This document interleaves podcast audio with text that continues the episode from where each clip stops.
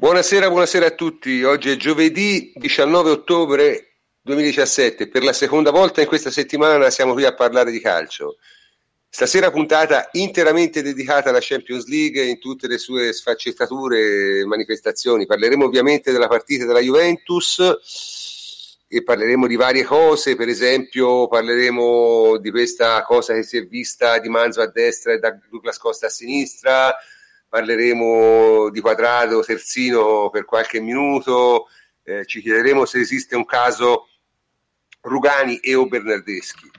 Poi parleremo anche delle partite delle altre italiane, ovviamente del Napoli e della Roma, e addirittura ci spingeremo fino a commentare alcune delle cose più importanti che sono successe negli altri gironi, eh, tra cui le sorprese abbastanza notevoli secondo me del Besiktas e dello Spartak Mosca de, di Carrera, che stanno facendo assolutamente bene.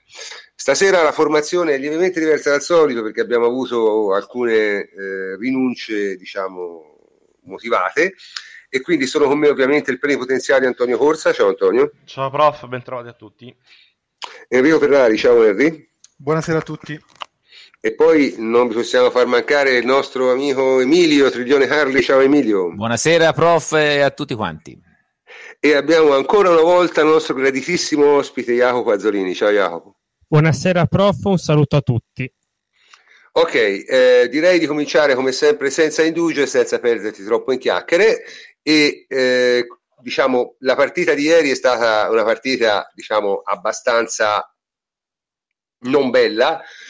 D'altra parte è il solito discorso, nel senso se uno poi alla fine guarda quello che è successo veramente nella partita Nota per esempio che la Juve ha fatto, non so, tipo qualcosa tipo 15-16 tiri a 5 e che in tutta la partita il, lo Sporting ha tirato una volta in porta il gol e eh, non ha battuto neanche un calcio d'angolo.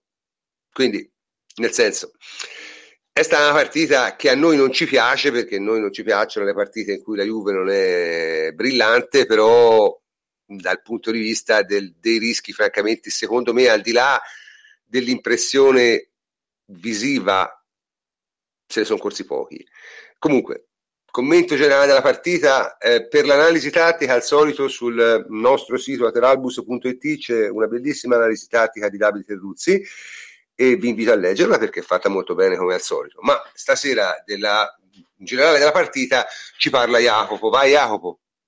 Sì, spesso si dice mm, che la Juve di Allegri sia brava a giocare più gare all'interno della singola partita. Mi sento di dire che ieri è stato uno di quei casi perché si sono viste tante piccole partite, tanti fasi proprio molto diverse tra di loro, senza la minima continuità da fasi in cui la Juve attaccava ma non riusciva a trovare spazio tra linee, ad invece fasi in cui la risalita del campo bianconera era molto diffi- difficoltosa e lo Sporting eh, riusciva bene a consolidare il possesso nella tre quarti juventina.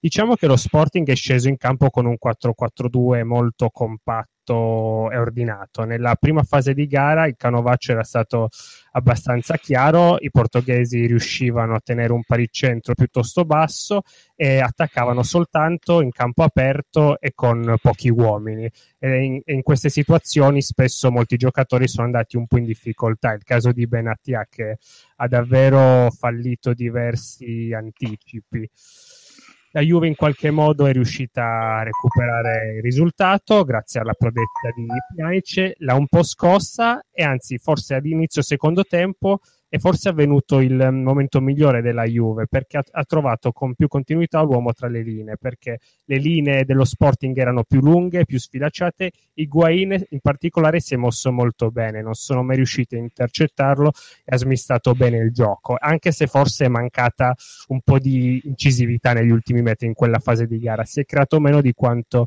si sarebbe potuto.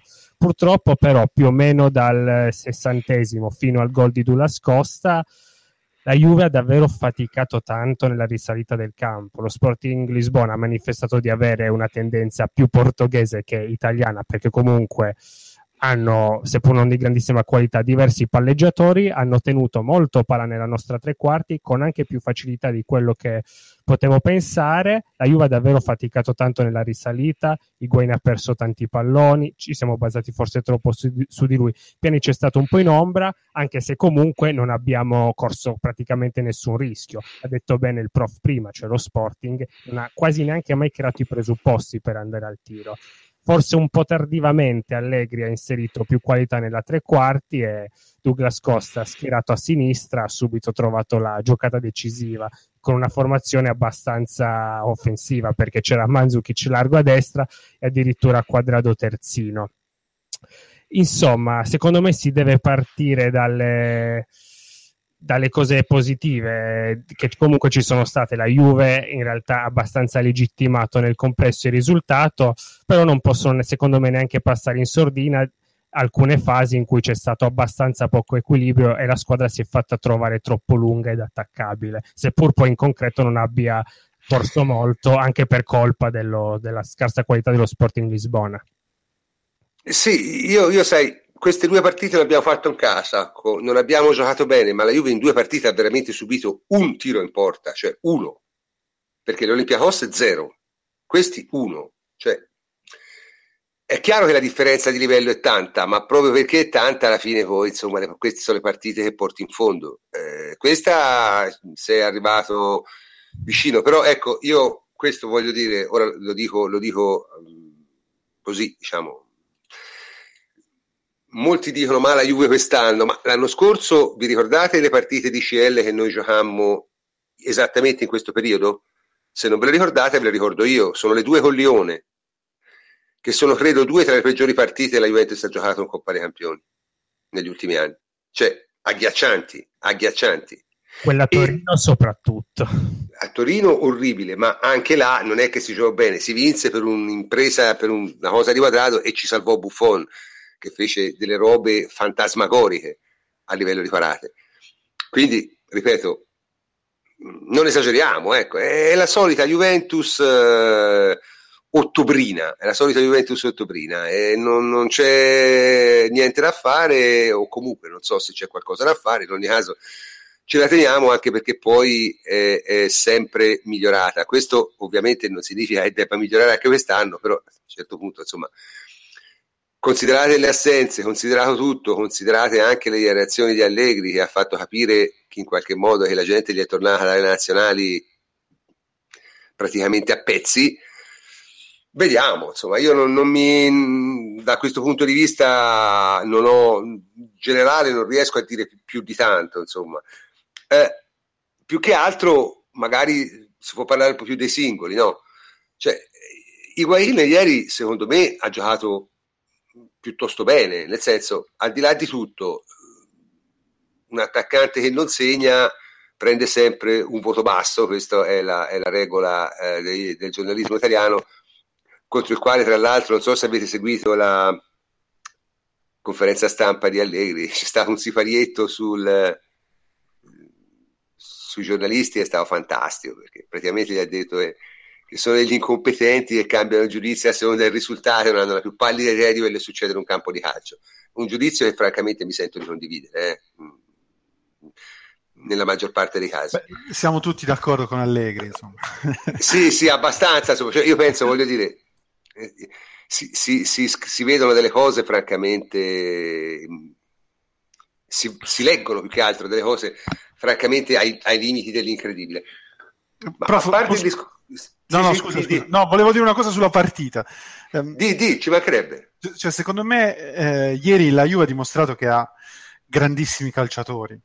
Cioè, mh, perché secondo me quello che, che è evidente e, mh, e, che è parso evidente appunto da, dalla partita è che ancora la Juventus non è, non è ancora squadra, non è ancora non, non, si sono ancora create quelle alchimie tecniche, tattiche tra i giocatori che poi è quello a cui mh, a, uh, Allegri punta sempre e, e, e, ci mette il carico, perché uh, ci sono dei, dei segnali che, che, che, indicano appunto che no, ancora non riusciamo, siamo macchinosi, eh, siamo lunghi, eh, spezzettiamo eh, la fase di risalita, non sappiamo se stare bassi, se stare alti. Eh, e questo non perché ovviamente non ci siano delle indicazioni da parte dell'allenatore, ma proprio perché ancora i calciatori non riescono eh, ad essere, ad avere un unico pensiero, no? eh, ad avere tutti lo, in mente cosa devono fare allo stesso momento. Eh, è lì che poi si crea la squadra. Eh, il calcio è, sì, è così, il calcio essendo uno tu... sport di squadra, eh, ovviamente eh, deve avere questa peculiarità cioè la, eh, per vincere, per fare il risultato. E ieri, secondo me, la, la Juve, tu prima citavi Higuain, che secondo me è stato probabilmente il migliore in campo della Juventus, perché in realtà Higuain ci ha fatto giocare cioè, esatto. è stato in grado di, di, farci giocare a metà campo, ha preso le botte, è riuscito a farci salire. Eh, sì, c'era, un momento che, c'era un momento che Higuain giocava al posto di Dybala e Manzukic giocava sì, al posto di Higuain. Sì. Cioè, Manzukic faceva la prima punta e Higuain faceva quelle fa di solito di Dybala. Sì, nella eh, eh, quarti del, um, dello Sporting forse Higuain è stato in assoluto l'uomo migliore, ha davvero toccato tanti palloni. Sì, sì, sì, assolutamente. Però magari vedi, tu trovi Higuain che ti fa quella prestazione, scompare Dybala perché magari non riesce a trovare lo spazio giusto. No, Poi dai. ci sono una serie di eh, di cose ancora da, da sistemare che, che, fanno in questo senso ben sperare. Eh, però su Dybala io l'ho rivista, secondo me Dybala tatticamente ha giocato una buona gara, si è mosso coi tempi giusti anche per la risalita, è stato semplicemente, a volte, può capitare, scarsamente decisivo, incisivo negli ultimi metri, ma io comunque io l'ho trovato nel vivo del gioco, è un po' mancato sotto altri aspetti. Non è che sia spento. Eh. Che poi, ragazzi, intendiamoci, è vero, però voglio dire, non è che è tanto diversa dagli anni scorsi, eh. anzi, cioè, a me mi pare meglio dell'anno scorso. Cioè, la Juve ora è più avanti rispetto a un'idea di gioco di quanto lo fosse l'anno scorso, secondo me, di questi tempi. Io, io, io dei ricordi abbastanza vividi.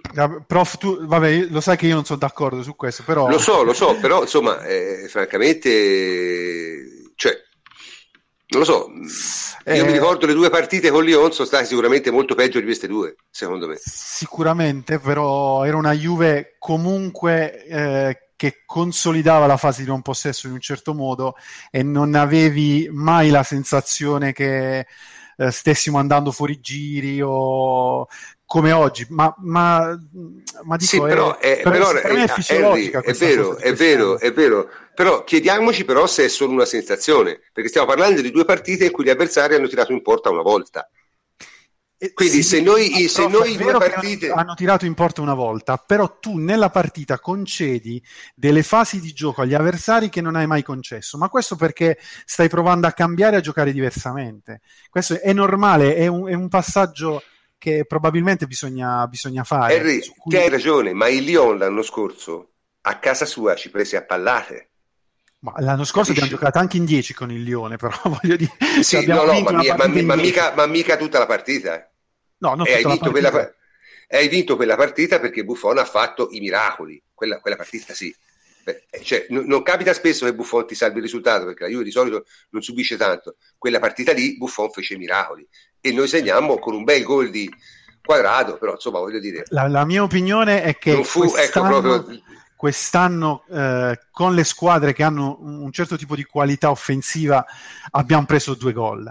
Cioè, perché? Perché concediamo una serie di, cioè concediamo le transizioni, ecco, diciamo, eh, troppo facilmente, mm, proprio perché siamo i giocatori e torno al discorso di prima non, non sanno se stare su se stare uh, allora questa, questa è una la, questo è un discorso, questo è un discorso... siamo lunghi e creiamo gli spazi. Allora con le squadre più forti eh, alla fine le subisci anche col Barcellona hai fatto un grande primo tempo poi ti sei disunito un attimo hai preso due gol rapidi cioè purtroppo eh, dobbiamo crescere in questo e Allegri lo sta dicendo in tutte, in tutte le salse se noi cresciamo e portiamo eh, il gioco della Juve a un livello più alto in, in questo senso, eh, siamo a cavallo.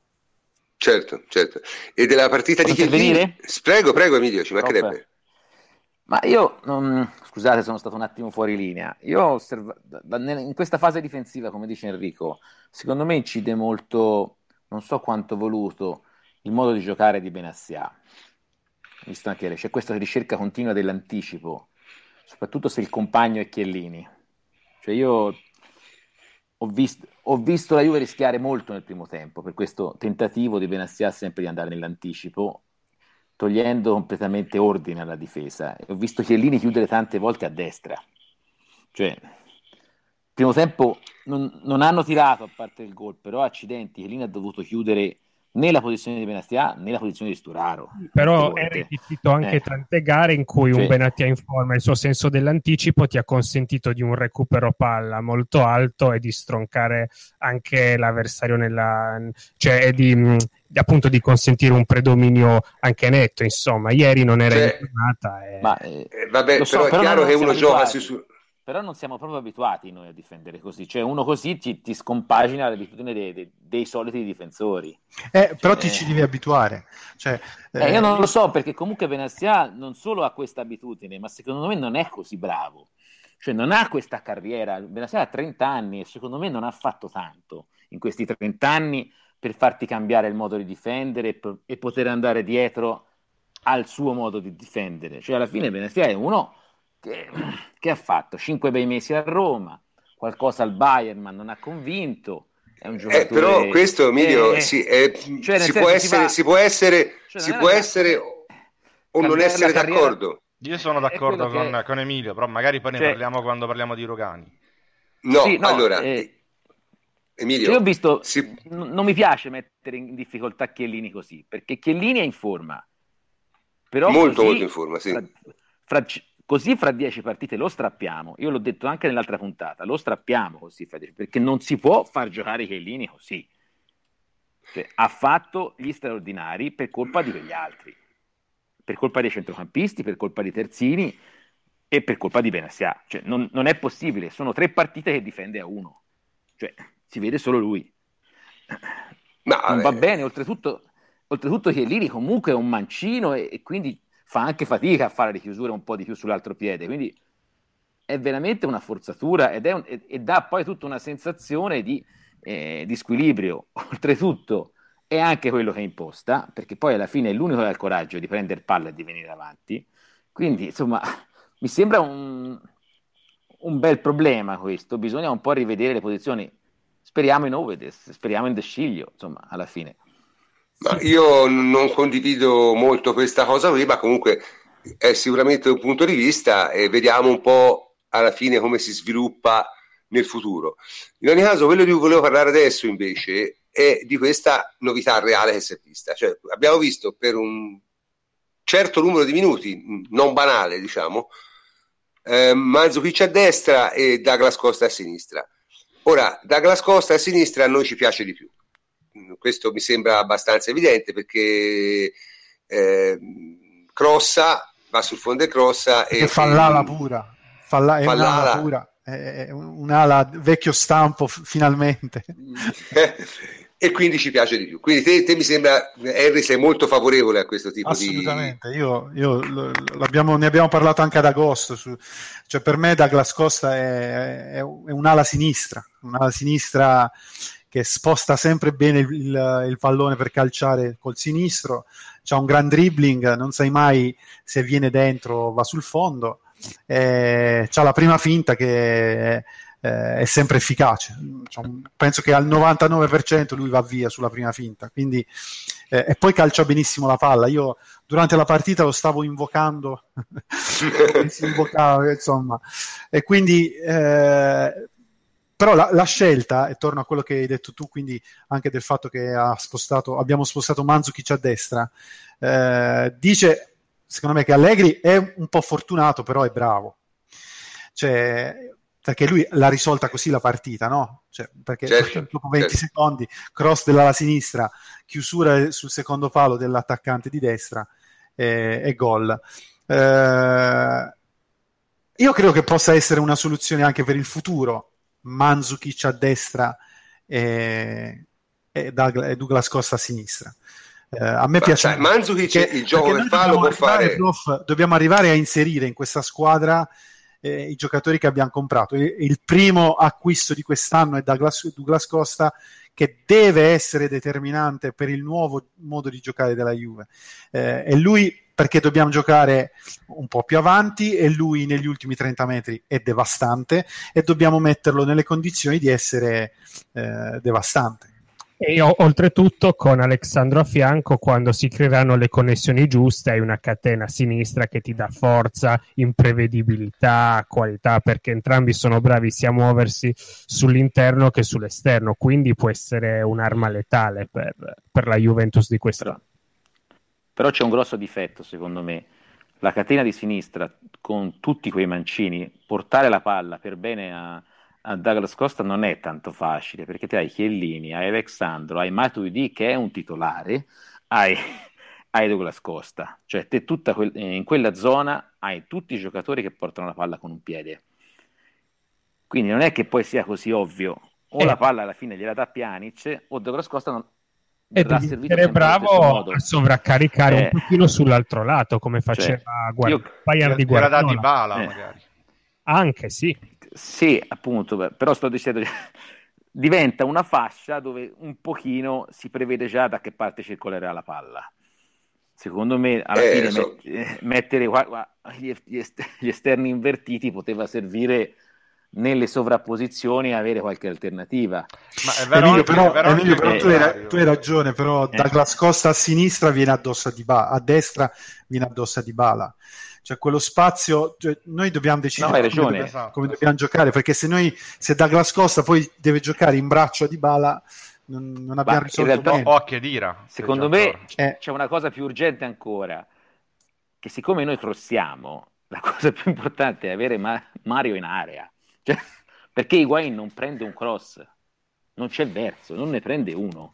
Cioè, Mandzukic deve stare in area. Però, però cioè, vedi, proprio, comunque proprio si voglia proprio servire. perché parli di cross, cioè, eh, Emilio. Cioè, bisogna che... Sì, sì, ma va bene. Sì. L'importante è trovare il modo di, di servire Mandzukic in area, o da destra o da sinistra. Eh, no, dico, cioè, forse è più facile da, cioè... da sinistra, perché c'hai giocatori sì, sì, con può, migliori, no? C'hai Douglas Costa, c'hai un Alexandro, e metterlo sì. anche dall'altra parte, a ricevere sul secondo palo, mm. In assoluto, perché mm. può servire anche per uscire dalla per costruire il gioco dal basso, no? invece di farlo semplicemente con il mm. palleggio, ogni cioè. tanto ci può stare dargli la palla lunga, mm. ma può servire anche come è successo per il gol, perché si inserisce e non lo marca nessun terzino e il centrale poi te lo vedi arrivare in diagonale devi... è più difficile così. Se devi farti cross sturaro, te li devi fare quadrato, insomma, non è proprio... Non, so sì, sì, no, cioè, ma... non li sanno fare, diciamoci la verità, non li sanno fare. Anche quadrato, eh, lo vedo raramente andare a eh, fare corsi in cross, eh, in corsa, eh, ad anticipare i difensori, cioè è più, è più, un giocatore che prende palla e rallenta il, il, ritmo, prende palla e prova la giocata uno contro uno, quindi si ferma e prova la giocata contro uno, rientra e prova il, il traversone in mezzo dalle tre quarti, non è proprio un crossatore secondo me, quindi poi infatti Douglas Costa a volte a destra può essere anche una valida risorsa in certi, eh, in certi, mh, mm, in certi frangenti, però comunque io lo vedo un po' monodimensionale nel tipo di giocata. A destra senso... rientra e tira, dai, non fa altro. Cioè, sì, sì.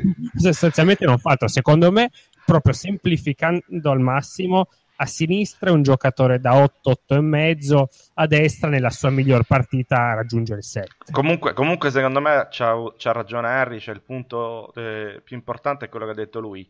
La Juventus migliora, eh, ha dei, gron- dei, grandi margini per migliorare se mette in campo i giocatori più forti. È quello che ha fatto l'anno scorso, a prescindere dal modulo, poi l'ha trovato Allegri un, un modo di farli giocare, ma deve mettere i giocatori più forti e Douglas Costa è un giocatore da mettere titolare nella Juventus, quindi ti deve trovare il modo migliore per farlo rendere. Questo può essere il modo per farlo rendere al meglio, sicuramente. Con Mandzukic ma... dall'altra parte, perché Mandzukic deve giocare pure lui. È indubbio. Sì, no, ma ripeto, secondo me alla fine Allegri una quadra la trova perché l'ha sempre eh, trovata. Questo, questo può è, essere. È il suo mestiere e questo lo sa fare piuttosto bene, la verità. Eh, la cosa successiva, diciamo, ne, nello stesso momento diciamo, in cui è stato eh, fatto entrare eh, Douglas Costa e eh, abbiamo spostato Mazzo a destra, ovviamente eh, Quadrato è diventato il terzino. Quindi, Emilio, te che ne pensi di questa cosa di, di, di Quadrato terzino? Allora, una cosa intanto che è stata, diciamo, veniva invocata da tante parti da, da, da molto tempo, mm-hmm. anche perché comunque diciamo che sul te- sulle debolezze dei nostri terzini destri se ne parla da tre anni.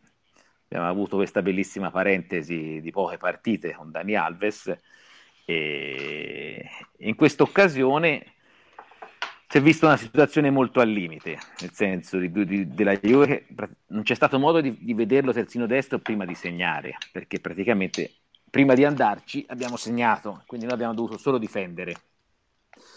E Quadrado ha interpretato il ruolo che è il suo originario, perché lui è un terzino destro alla colombiana, certo. lui non è un'ala, lui credo a Lecce si siano spaventati a vedere il suo quindi non è un il ruolo eh? Sì. Quindi, quindi non no, è un... senso, alla eh, colombiana uguale terzino alla portoghese terzino alla colombiana. Se non sbaglio lui era un giocatore dell'Udinese in prestito a Lecce a Lecce si sono spaventati a vedere come faceva il terzino e hanno messo a fare l'attaccante. Però eh, lui è cresciuto terzino destro e intende il ruolo come un colombiano vale a dire eh, è molto molto cattivo nell'uno contro uno e ha la velocità per tenere chiunque è molto falloso perché veramente non accetta di essere saltato, tenta continuamente l'anticipo, non ha mai paura di avere la palla tra i piedi. Eh, detto questo, eh, il problema sarà quando magari si distrae. Non c'è stato tempo di distrarsi perché la partita era molto tesa nel finale, per fortuna Quadrado è un giocatore che ha un gran oddio. Oddio, Emilio ce, ce, l'aveva quasi fatta a distrarsi. Sì, sì. Eh, sì, sì.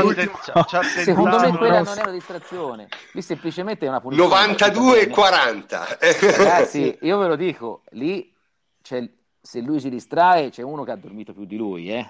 Perché lì c'era la Buffon dentro la porta. Io lo dico, meno male è andata bene. Perché... No, non lo so, vabbè, que- quello è un cross. Cioè, non sono mai facili. Dell'aria, cross. Eh, dell'aria eh? piccola. Non, non sono mai facili quei cross comunque. Non no. sono facili per nessuno. Quadrado no. non, non ci è arrivato. Non sono facili nemmeno per gli attaccanti, per fortuna. Eh, esatto, eh, quindi... esatto, sì. esatto. È andata, è andata molto bene. Perché Dumbia, Dumbia è uno che quei gol li fa cioè, non sarà un fenomeno, ma Dubbia i gol a quel modo li fa, quindi è andata molto bene. Cioè... Sì, io su quadrato eh, terzino condivido mm, eh, mm. che ha sicuramente le caratteristiche per farlo, perché eh, mm. tiene l'uno contro uno, è veloce, però per me è una questione di testa. Cioè, un giocatore di 28-29 anni, cambiargli il ruolo così in maniera determinante, ehm, non so, ho qualche dubbio, però ma mettiamola così, sai, mettiamola la, dure- la durezza.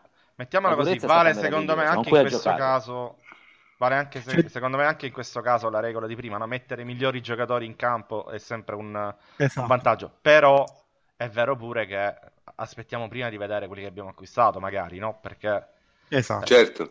Eh, eh forse il, eh, attualmente, cioè, diciamo, se l'alternativa è Sturaro in Champions, oddio, lo puoi anche mettere quadrato, non, non credo che sia eh, inferiore a, a, Sturaro. Però nel lungo, cons- diciamo, nel medio, nel periodo, secondo me, prova prima Oedes che lì ci sa giocare, prova De Sciglio come, come riserva e può darsi che te la sistemino loro, poi quadrato giocherà più avanti. Sì, poi Diciamo che con un Manzukic davanti, cioè se c'è un pregio in Manzukic è quello di saper creare bene lo spazio per i compagni alle proprie spalle. A me comunque stuzzica l'ipotesi quadrato terzino e Beh, allora, ora il, il, il grosso, scusate, scusate, ora è il momento. Scusate, scusate, il grosso problema di quadrato, forse l'unico che potrebbe avere se giocasse terzino, è il problema che hanno tutti i terzini ala e che il esatto. maestro di il maestro di questo errore era un giocatore del Milan che si chiamava Jan Kulowski, ve lo ricordate? Sì, come eh, Jan Kulowski era, era fantastico, cioè come si faceva passare dietro lui dall'uomo nessuno. E questo è il rischio che corri schierando quadrato, sì. che ti perda l'uomo alle spalle. È la, la, cosa, proprio l'errore classico del terzino ala. È un tu rischio Tu hai ragione, prof, però l'alternativa sono l'Ixtane e Resturaro. Eh. Oggi. Oggi nemmeno Rick Steiner in, in, Champions League. In Champions nemmeno, certo. in campionato secondo me può giocare tranquillamente Rick Steiner, eh? io rimango della mia idea, cioè non... in, in, in, in, Champions League, eh, boh, non lo so, nel senso vai a, a Lisbona con Sturaro terzino? Probabilmente sì. Però lo sai cos'è? Però Probabilmente è che, sì. non, è che non provi nulla così, capito? Cioè provare un quadrato eh, lo so, però no, oggi tipo, hai ragione, ma quando lo provi a migliorare. La, è vero, la prossima, però la prossima partita. È perfetta. Cioè con la SPAL. È perfetta. Con l'Udinese o la SPAL, sì. Con l'Udinese, Puoi provare. Non le, se non la provi con quella, voglio dire. Mm, puoi provare sicuramente, perché no? Non lo provi con lo Sporting probabilmente dall'inizio perché è un po' rischioso, però in campionato quelle partite può, puoi utilizzarle, almeno per vedere che ne esce fuori. Poi magari non ti piace, amen, discorso chiuso, pensiamo a, ad altro, però se non lo provi... Mm. Intanto vi comunico che è finita la partita a Milano il Milan ha, si è coperto di ridicolo pareggiando 0-0 in casa con l'AEC di Atene. Mamma e, eh, vabbè, ma, ma, poi male, ma, il, ma, non male il risultato, eh, perché il risultato, sai, no, se uno prende 12 pali, sì, ho capito, ma il risultato, non, il Milan il girone lo passa, quindi il risultato ha poco significato. Cioè, uno magari può pensare, hanno preso 12 pali, il portiere ha fatto miracolo, sì, hanno fatto un cazzo, eh. anzi per un pelo il gol non lo prendono. Ecco, quindi sta veramente una, uno spettacolo devastante, devastante. In ogni caso, veniamo all'ultimo punto, di, e, e, questo è un punto un po' delicato, no? Perché mm-hmm. Abbiamo avuto per l'ennesima volta Rugani e Bernardeschi che non sono entrati. La cosa, secondo me, io lo ripeto, è abbastanza normale, ma è stata in qualche modo aggravata da un'improvvida dichiarazione di Marotta, francamente. Mamma mia. Che... No, allora, il discorso è, è improvvida perché è chiaro che dal punto di vista mediatico un discorso del genere mh, mm, mm, non lo devi fare, ha portato zero ovviamente perché i giocatori non li manda in campo Marotta, li manda in campo Allegri che ha dimostrato che se secondo lui un ragazzo giovane può giocare, gioca, vedi Betancourt che è stato titolare al Camp Nou, quindi voglio dire non è che cioè, non, non, è che Allegri ci pensa più di tanto, ma in ogni caso raccontaci un po' come è andata questa storia, Antonio. Ma guarda, io su... cominciamo da Rugani probabilmente. Eh, mm. Rugani ha giocato le prime tre partite di campionato da titolare, faccio un sunto. Poi ha fatto panca Barzali e Benazia contro il Barcellona. E poi di nuovo ha giocato due gare da titolare in campionato e da allora ha fatto quattro panchine e l'ultima addirittura una tribuna contro lo Sporting. Che certo. Posso, eh... dire, posso dire che la tribuna in quel caso ha un senso? Eh, Se lo, lo, per dire, lo, stavo, lo stavo per dire. Poi tra l'altro attenzione perché in Champions eh, le... la panchina è ridotta no? rispetto al campionato dove può andare certo è quello il discorso eh, diciamo che ci sta anche perché Allegri ha scelto Scesni un difensore centrale soltanto ovvero Barzagli poi un terzino Samoa due centrocampisti e due ali quindi po- è stata una scelta più che altro eh, diciamo, tattica no? di portarsi eh, un terzino in più e un centrocampista in più probabilmente rispetto al due difensori. Il discorso, il discorso, è molto semplice, se per caso Sturaro si fa male, impazzisce, non esatto. è più in grado di giocare, puoi mettere Barzagli a fare il terzino, non puoi mettere Rugani a fare il terzino destro perché gliel'ho visto fare una volta con l'Inter Mamma e Perisic lo, lo, lo, brutalizzò, lo brutalizzò sì, letteralmente. Vero, vero. Quindi mh, mm, questa è, è, è, la ragione della panchina è chiara, è meno chiara la ragione per cui ha perso chiaramente priorità nelle, nelle rotazioni. Eh sì, perché eh, diciamo che ha fatto le prime 5 di campionato da titolare e poi è sparito, quindi ci si aspettava probabilmente una continuità no, da questo punto di vista, anche perché poi tutto sommato non ha fatto malissimo, Oddio, eh, nemmeno benissimo. A me, eh. Sì, a me non impressiona in generale, eh? cioè io non sono un fan spiegatato di Rugani, però 5 vittorie, 3 gol subiti, voglio dire, non ha fatto neanche i disastri, tranne un rigore un po' sciocco, però voglio dire, eh, si è portato a casa anche quella. Però male la... male solo col Genoa, forse.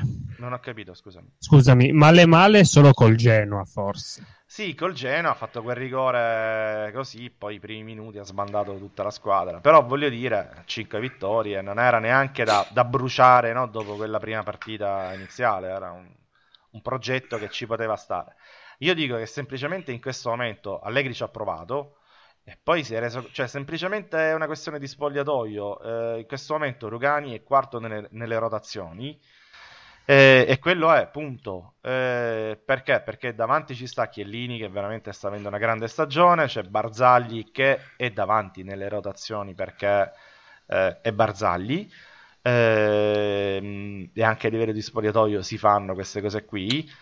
E poi c'è eh, Benatia che è l'unico che se la sta giocando con lui, che se la può giocare con lui, ma anche in quel caso io lo vedo avanti anche per questioni di spogliatoio, perché un uomo spogliatoio è molto importante, è molto ascoltato, eh, eccetera, eccetera, e poi anche perché probabilmente è stato pagato una bella cifra dalla Juventus e quindi è l'investimento che la Juventus vuole portare a termine, no? Cioè mettere, eh, far scivolare al quarto posto Benatia significherebbe aver buttato una ventina di milioni, eh, non aver mai sfruttato un giocatore che è al massimo della eh, sua potenzialità come età e come tutto, no? Quindi significa veramente buttare. Comunque, ah, scusa, scusa, un attimo, scusa un attimo fammi, fammi, avere un minuto di leggerezza. Qui nella, nella, chat c'è chi ha cominciato a fare battutacce sulla Persico. Eh, io vorrei dire che a me mi hanno insegnato che non è trombare che fa male, non trombare. Vero, verissimo verissimo. Quindi è, um, questo non ha mai me, fatto male detto, a nessuno. Anzi, me, me, me, me, l'hanno detto, me l'hanno detto allenatori, insomma. È, è di... tutta salute, è tutta salute. Quello. Cioè, sono gli onanisti seriali che hanno dei esatto, problemi. Ecco, esatto. Questo, eh, non gli altri. Infatti, Morata. Infatti, Morata. esatto, esatto, esatto, esatto, esatto. eh, tanto è, questo è molto semplice, però eh, comunque, in ogni caso, Vabbè, è una scelta io... che possiamo condividere o meno, non lo so. Eh, francamente, no, allora il discorso, eh... il, discorso di, il discorso di Rugani, secondo me, è molto semplice. Secondo me, per adesso non ha fatto vedere niente che lo faccia preferire né a Barzagli né a Benassia. Cioè, no, è, sul, livello, è sul livello di Benassia e probabilmente proprio per questo gli sta dietro. Tutto qua. E invece, diciamo, il discorso di Bernardeschi eh, è stato aggravato. Bernardeschi, no, Bernardeschi è una situazione, se vogliamo, molto peggiore. Perché, al di là della supercazzola di Marotta che prendo e chiudo, parentesi, non ne, non ne parliamo neanche. Eh, però alla fine vai a vedere i, i, minuti. Qui veramente ti rendi conto che qualcosa insomma da, da rivedere c'è. Perché ha giocato una sola partita da titolare contro l'Atalanta e poi nove volte è subentrato per giocare 10, 8, 6, 5 minuti finali. Mm-hmm. E se vai a vedere il minutaggio, oggettivamente parliamo di 160 minuti in Serie A, che significa, e 33 in Champions, che significa che è il giocatore di movimento con meno minuti stagionali della Juventus finora. Ultimo. Mm-hmm. Eh, quindi qui diciamo che c'è un mezzo caso. perché Rugani un pochettino le gioca in campionato probabilmente tornerà a giocare forse già dalla prossima eccetera invece Bernardeschi proprio non gioca e, e, ripeto, se poi ci sommi veramente le parole di Marotta, se ci sommi le interviste di Allegri che dice che ancora deve maturare eh, come calciatore perché ha un solo piede, deve, deve imparare a giocare con i compagni, deve imparare ad essere più eh, nella partita, eccetera. Ecco, diciamo che un pochettino forse di, preoccup- eh, di preoccupazione ti fa venire. Poi uh, si possono fare tutte le valutazioni che si vogliono. Marotta, questa qua secondo me l'ha detta eh, sincera, cioè la Juventus l'ha preso perché era sul mercato, eh, o lo prendevi ora o non lo prendevi più, ed è un giocatore che, sul quale puntano però nel medio termine, questo si è capito. Poi si può pensare, si può discutere se fosse il caso di prendere lui, magari potevi prendere un attaccante al posto suo, un giocatore più pronto, eccetera. Questo credo che serva anche eh, importi il giusto in questo momento discuterne. Eh, però diciamo che il minutaggio di Bernardeschi effettivamente è, è, molto basso. Quindi... Ma qui volevo sentire Harry perché Harry era un, un, eh, un estimatore, Harry è un estimatore di Bernardeschi, è vero. Eh, cosa devo dirvi? Non sta giocando, cioè, non è che c'è molto da dire, eh, è abbastanza chiuso. Noi, cioè, alla fine la Juve gioca con quattro attaccanti eh, le partite importanti per adesso Allegri eh, si è affidato ah, fammi, fammi aggiungere un dato fammi aggiungere un dato che poi me lo scordo. Eh, praticamente in questo momento noi abbiamo i tre giocatori più utilizzati in assoluto che sono Higuain, Dybala e Mandzukic tutti e tre già sopra i 900 minuti stagionali.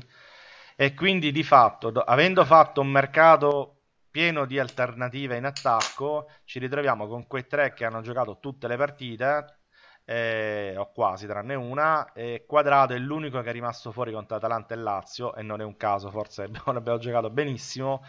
perché si è scelto di, di, mettere una volta Costa, una volta Quadrado, insomma, e una volta Bernardeschi. Però voglio dire, nonostante il mercato, fino ad ora stanno giocando sempre. Eh? E questo la, la, dice lunga sul fatto che eh, di quanto sia difficile eh, cambiare il modo di difendere. Eh, alla fine non si può fare a meno di quei dei giocatori più forti che hai davanti. Eh, perché alla fine la partita te la devono comunque risolvere loro in qualche modo, no? Uh-huh. Eh, tornando a Bernardeschi, secondo me una cosa che mi ha stupito che ha detto Allegri è che non può giocare ne, nel, al posto di Dybala. Lo ha detto nella conferenza stampa eh, nella scorsa conferenza stampa pre-Sporting, eh, credo. Eh, ha detto che ancora non ha Uh, ancora lui non lo vede pronto per giocare al posto di Dybala quindi alla fine l'unico ruolo eh, che può fare Bernardeschi è largo a destra perché a, a sinistra non, eh, non, ce lo vedo per niente. Quindi non lo so, mh, mm, probabilmente c'è un equivoco eh, sul suo utilizzo. Okay? Eh, io credo che un giocatore che, dalle qualità di Bernardeschi possa fare anche la mezzala, questo lo continuo a dire, la mezzala di qualità, eh, perché perché ha le qualità organiche per farlo. Poi non so alla fine come riuscirà a sfruttarlo Allegri. Eh, Io l'ho già visto un po' dal spazio. vivo. Di, di Emilio. L'ho, visto, l'ho già visto un po' dal vivo e devo dire che fatica un po' a trovare le posizioni dei compagni. Cioè proprio a trovare dove sono i compagni, ma fisicamente fa impressione, è straripante fisicamente. Sembra che non si sia mai allenato così, sembra proprio sprizza energia a volte non, è, non sta in equilibrio, sembra proprio che, che pattini, proprio, è una cosa impressionante. Però cioè, sprigiona un eccesso di potenza, vorresti dire. Assolutamente, Va, cade moltissimo in terra, però nello stesso tempo ha proprio il fuoco dentro, è grosso, mi dà una sensazione di potenza superiore a quella che mi ha dato un anno fa Piazza, per dire. Cioè Piazza era molto più sonnacchioso nel suo fisico, col suo fisico cioè veloce, ma non, ma non, aveva tanta voglia di far vedere la velocità. Mentre Bernardeschi proprio sembra, sembra un giovane Nedved vederlo correre, veramente. Cioè, secondo eh. progressione, ma Piazza nello stretto eh. ha una rapidità di esecuzione migliore. Eh, ma, ma Pia- Piazza è uno slavo e pensa che la sua tecnica gli possa permettere sempre di non correre, perché questo ce l'hanno gli slavi purtroppo, quelli come Piazza. Sì, non, l'ha, com... non, l'ha, mai usata abbastanza la, la progressione come, dovre... come, avrebbe dovuto. Però e... sì, eh.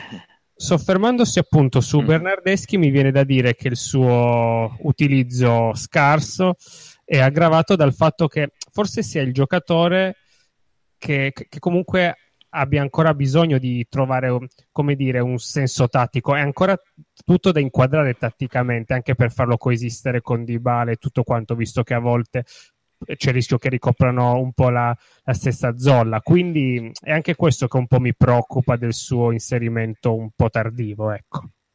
Eh, sì, io sono, sono, d'accordo eh, con quanto ha detto Jacopo, anche perché lui poi è uno come Douglas Costa che viene dentro il campo, perché a lui piace stare eh, tra le linee e stare in mezzo al campo. Alla Fiorentina ha fatto 11 gol il girone di ritorno da seconda punta praticamente eh, cioè, giocava dietro Kalinic, quindi eh, è un giocatore che mh, ha espresso le sue migliori qualità, eh, un po' libero di eh, muoversi tra le linee, di andare a ricevere palla tra le linee. Eh, alla Juve deve giocare largo a destra eh, perché Allegri ci dice che non può giocare al posto di Dybala.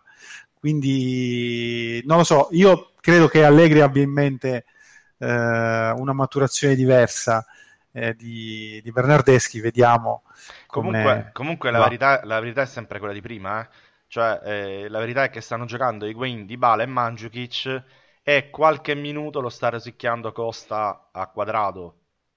Quindi è difficilissimo per entrambi trovare un senso in questa squadra ed è proprio lì che dobbiamo lavorare, secondo me. Cioè, Allegri deve trovare dei minuti a entrambi. Eh, no, ma Antonio ha detto, benissimo, ha detto, benissimo, Jacopo prima, cioè è una questione anche di alchimia tra i giocatori. Cioè lui sembra eh, un po' spaesato, sembrano un po' fuori ruolo, non si trovano, ancora non si conoscono bene. Poi ci sono molti mancini, questo è vero. E quindi eh, la squadra deve ancora diventare squadra. Quando diventeremo squadra, secondo me lo spazio lo troverà anche Bernardeschi e anche per fare la differenza che le qualità Ma, ce le ha tutte. Dunque, io su Bernardeschi ho, sono contrastato perché ho una mia idea che mi sembra giocatore adattissimo a fare la riserva di Dybala. Condivido D'altra parte, però, assolutamente. Cosa? Condivido assolutamente. Eh, D'altra parte, però, tutti i miei informatori di Firenze che l'hanno visto giocare mi dicono che tutti, eh, indistintamente, che secondo loro gioca molto meglio all'ala. Quindi non lo so, io sai, mh, mm, esistono anche tifosi della Fiorentina intelligenti che capiscono di calcio, eh, quindi voglio dire, capisco che è difficile da credere, però esistono e, e, e tutti questi mi hanno detto che Bernardeschi secondo loro gioca meglio a destra, perché al centro fa nettamente confusione. Questo loro mi hanno detto. Ma prof, io Bernardeschi lo conosco dai tempi di Crotone, eh, dove faceva un po' la mezzala, il trequartista, vero, eh, la seconda punta. Cioè, è uno che Tro- deve... Troppe cose, eh? eh? Ma è uno che deve giocare tra le linee, uno che eh, ha bisogno di toccare tante volte la palla, di scambiare, andare al tiro, c'è un bel dribbling secco. Cioè, poi, mh, mm, non lo so, Harry, ma, davvero, ma davvero non può giocare al posto di Kedira, tipo nel 4-3-3? Perché Kedira 4-3-3 secondo me tre quart- gioca a trequartista Kedira. Eh? Assolutamente per me può giocare. Per me può giocare. Magari inizierei a sì, farlo però... giocare a sinistra. Eh, cioè, Ma capito? no, secondo me, secondo me no, secondo me no, da interno no. Sì, sì, inter- interno può giocare, secondo me può giocare. Ma che dire, che dire non gioca interno, ripeto, diciamo esatto, esatto, esatto, gioca tre e questo è il punto. Eh, eh sì, diciamo, eh, al posto in quel ruolo lì sì, al posto Comunque, di Chettari, quel... proprio nel, nello stesso ruolo. Sì, in, in, quel ruolo sì, sì, che sarebbe al posto di Dybala, in altre parole. Esatto, perché giochi col 4-3 eh. senza Dybala, sì. Sì, sì, vabbè, 4-3-3 sarebbe è comunque un 4-2-3-1 se giochi sì, un Bernardeschi sì, lì, sì, eh. Sì, sì, okay. Quindi, insomma, non, non, non, lo so, nel senso, è un giocatore da, che fa una grandissima impressione all'occhio, sicuramente. La faceva anche quando giocava la Fiorentina, fra noi. Eh, per ora però, però, tutti noi sappiamo come, come Allegri, eh, cioè Allegri, una cosa si può dire, Allegri non è uno che i giocatori li seppellisce, eh? cioè come, come mentalità, cioè non, è, non è uno che un giocatore lo esclude dalla squadra o non lo fa giocare veramente mai. Di solito quando fa questo genere di trattamenti è perché ci ha visto qualcosa, non so se vi ricordate appunto Morata il primo anno, no? Queste, tutte queste cose. Secondo me sta proteggendo Rugani, per tornare all'altro argomento, perché secondo me questo è stato un periodo infame di, di forma generale e Rugani è bene non abbia giocato questo, queste ultime tre settimane. Cioè è bene che qualche errore l'abbia fatto. Cioè, cioè se contro la Lazio... Della squadra, Rugani, dici tu, un periodo sì, della squadra. Sì, sì, sì, okay. sì secondo me eh, se giochiamo contro la Lazio prendi lo stesso gol, perché non è che che Barzagli si era addormentato. Prendi stesso, gli stessi due gol della Lazio e Rugani lo, lo seppellisci. Meno male c'era Barzagli a cui nessuno dice niente, come giusto che sia. Come giusto può, che sia. Anche, può. Cioè, hanno usato il momento in cui era meglio non mettere anche Rugani, secondo me. Cioè, Barzagli Questo... quest'anno può, si può prendere. Guardate, Allegri questi discorsi li, li pensa, eh? non, che, non sto dicendo che faccia bene o faccia male, ma le fa queste cose. No, no, ma noi l'abbiamo, il prof anche l'aveva detto sì. nella chat che eh, l'avevamo detto che aveva messo la, la, la formazione più di esperienza, più, certo, più... in campo. Sì, ma nel senso quelli che non bruci, perché proprio sì. Bazzagli non era nei piani che giocasse così tanto quest'anno. Ma poi c'è un sacco di gente acciaccata, sta giocando tantissimo in un momento di forma bassa della squadra. Sembra proprio uno un capro espiatorio che non sa parafulmine. espiatorio, sembra perfetto. Sì, appunto. Sì, eh, perché, e poi se la sa cavare. Esatto. poi se la sa anche cavare in queste, in queste situazioni brutte. Questo è vero. Cioè, Allegri, tra l'altro, ha fatto una dichiarazione l'altro giorno che mi ha abbastanza colpito. Cioè, lui ha detto: Papale, papale, la stagione della Juve comincia dopo i playoff della nazionale. Cioè, lui, l'ha detto proprio chiaro. Novembre. Come, quando mi daranno, come dire, quando mi daranno i giocatori praticamente. Perché, perché, esatto. perché Sari l'ha, l'ha, detta in un altro modo, ha detto io non li posso allenare praticamente. E lo stesso discorso ha detto Sari, però l'ha detto in un altro modo. Eh, vabbè, cioè, eh... Vuol, vuol, dire che a, a questi livelli le squadre che fanno la Champions non fanno due allenamenti a fila da, dal primo settembre al, al 10 dicembre. E questo è il problema. Non fanno due sì, allenamenti a fila. Sì, questo, questo, è un problema diciamo, eh. globale molto grosso e eh. di fatti sta avendo il suo effetto un po' in tutte le squadre di livello, eh, perché insomma, non è un grande momento per nessuno. Eh. Ma la Juve è la squadra di livello e cambia sei giocatori all'anno e quindi è un problema in questo sì, senso qui. Vero, e che ha un po' più di acciaccati in media europea, un pochino li abbiamo, Anche all'età più alta. Sì, appunto, anche per quello. Quindi ne risentiamo un po' di più. Poi, mm. ripeto. Comunque. Vediamo, io sai, dal punto di vista ancora è troppo presto per trarre qualunque tipo di conclusione. Alla fine poi, insomma, la partita di Coppa, il risultato perlomeno è stato adeguato. Eh, vediamo, insomma, ma anche vediamo meritato poi, eh. Anche meritato, oh, vabbè, meritato sicuramente, la Juventus è dominata. È stato partita, anche cioè. meritato, cioè. insomma, alla fine... Non, insomma. non è... Poi, tra, tra, tanti errori è stato anche sfortunato il gol alla fine che hai preso. Sì, cioè. però, però il, il, primo errore di Alessandro grave, il primo, cioè quello cicca il pallone completamente in uno contro uno, quello è una cosa un difensore a costo di prenderla con l'orecchio non deve fare. Mai. Eh, non, non c'era rimpa- Alessandro, eh, non c'era, i primi minuti si vedeva, era proprio sbandato. Non, era, non è l'unico errore che ha fatto, perché quello è stato il disastro, no, no, però... No, è vero. Non c'era. È vero, d'altronde però sono giocatori del cui valore insomma non si può dubitare, ah, quindi alla fine, eh, alla fine eh, che, che te lo tieni e poi si aspetta. Eh, non non è, non è questo. Comunque, dice, direi che abbiamo parlato abbastanza, molto anzi, della partita di ieri e l'abbiamo sviscerata in tutti i momenti, ma ci sono state anche altre partite. Eh, c'è stata eh, una partita eh, a, del Napoli a, a, Manchester che è stata abbastanza interessante da, da molti punti di vista. E beh, eh, che dire, Emilio, della partita del Napoli? Allora, io l'ho vista con piacere, è stata mm, una partita incredibile perché da un certo punto di vista ci sono stati 25 minuti eh, indescrivibili all'inizio. Delirio, perché, delirio. Perché, Previ, pre- prevedibili e previsti. Eh?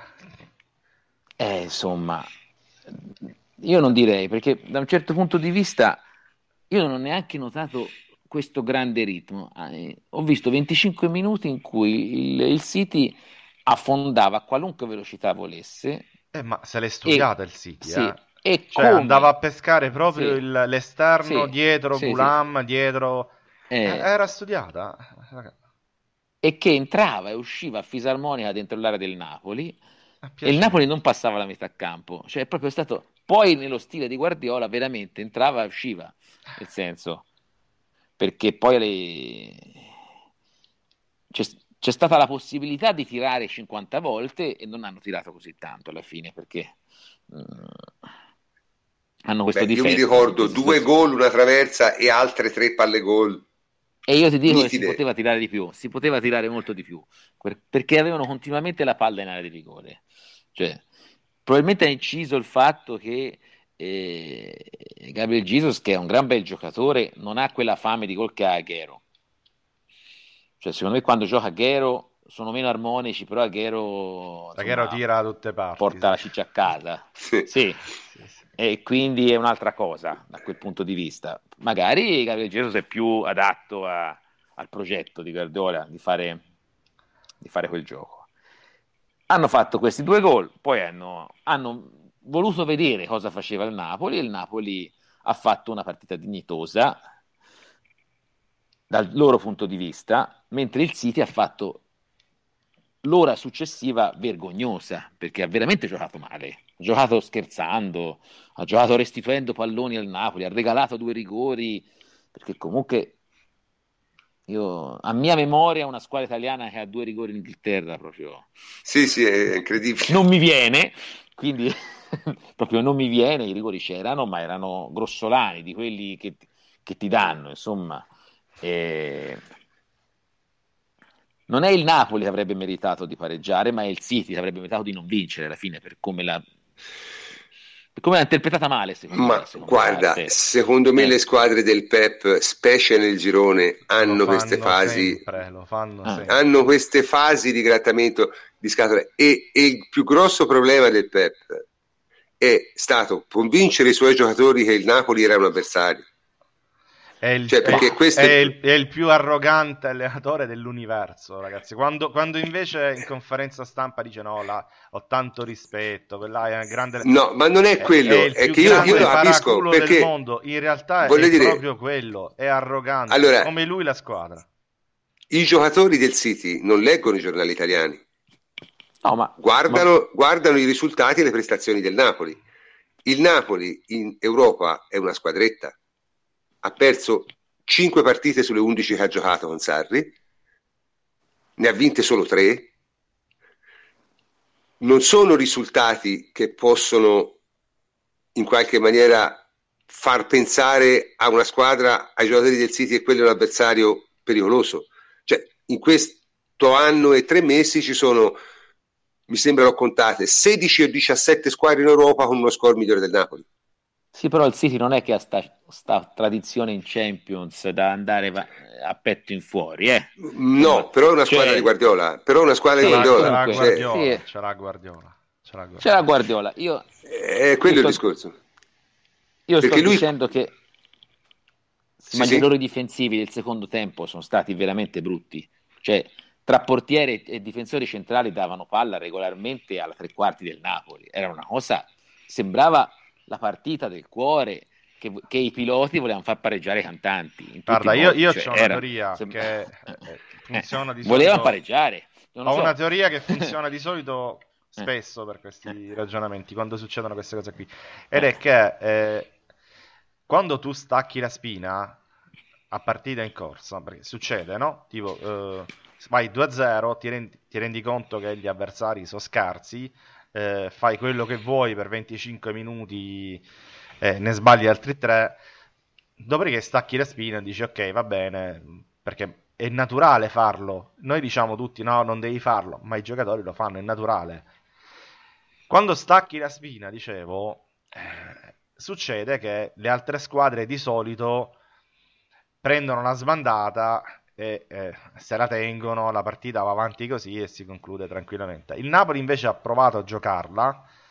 Eh, a quel punto il City riaccendere di nuovo la macchina che tu hai, hai bloccato è difficile, è difficilissimo in qualsiasi contesto. Cioè, accendere e spegnere non ti riesce facilmente, anche perché poi gli avversari se trovano un gol eh, emotivamente no? sono super carichi se la giocano, non hanno nulla da perdere. Sì, comunque ragazzi, ora però non esageriamo in no, senso, non questo, è che il Napoli no, abbia no, fatto chissà che è. Aspetta, cioè, aspetta, questa è una cosa che succede spesso anche la Juve, quando la Juve incontra certo, avversari certo. inferiori, e questa è la, la chiave, inferiori, fa il 2-0 al primo tempo, poi abbassa parecchio i ritmi per scelta, spegne il motore, becca il gol, partita di nuovo dramma fino alla fine, rischi pure di pareggiarla è quello che è successo secondo me, cioè se il risultato fosse stato in bilico fino alla fine, oppure se la partita fosse stata sentita mm. davvero dai giocatori del, del City, da Guardiola, eccetera,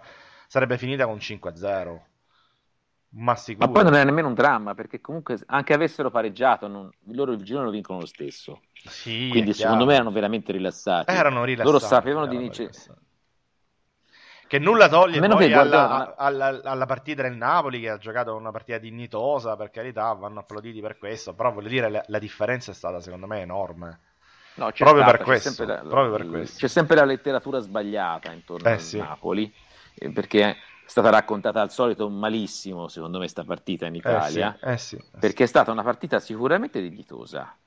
Il Napoli ha dato il suo valore ovviamente ha, soff- ha, sofferto non per colpa sua nei primi 20 minuti, ma perché ha trovato una squadra parecchio più forte nei giocatori, mica è un discorso di Guardiola, sono giocatori proprio superiori, secondo mm-hmm. me. Sì, sì. E, cioè, eh, c'era la differenza e ha subito per quello che era la differenza, è rimasta orgogliosamente in partita per quello che poteva, non, non, non è andata fuori di testa, ha, fatto, ha avuto comunque le sue occasioni, basta. Invece l'hanno raccontata come Napoli per un pelo, hai pareggiato, impresa, solo 2 a 1. Sì, ma di fatti la, la, la mia impressione è, è un che... problema di letteratura c'è intorno al Napoli, cioè non la raccontano è vero, mai è vero, per quello è che è e, e, e alla fine non, non, fanno nemmeno mai giustizia al lavoro che fa il Napoli, perché il Napoli è, è talmente inferiore nei giocatori rispetto al City che va apprezzato quello che ha fatto, senza raccontare cazzate però.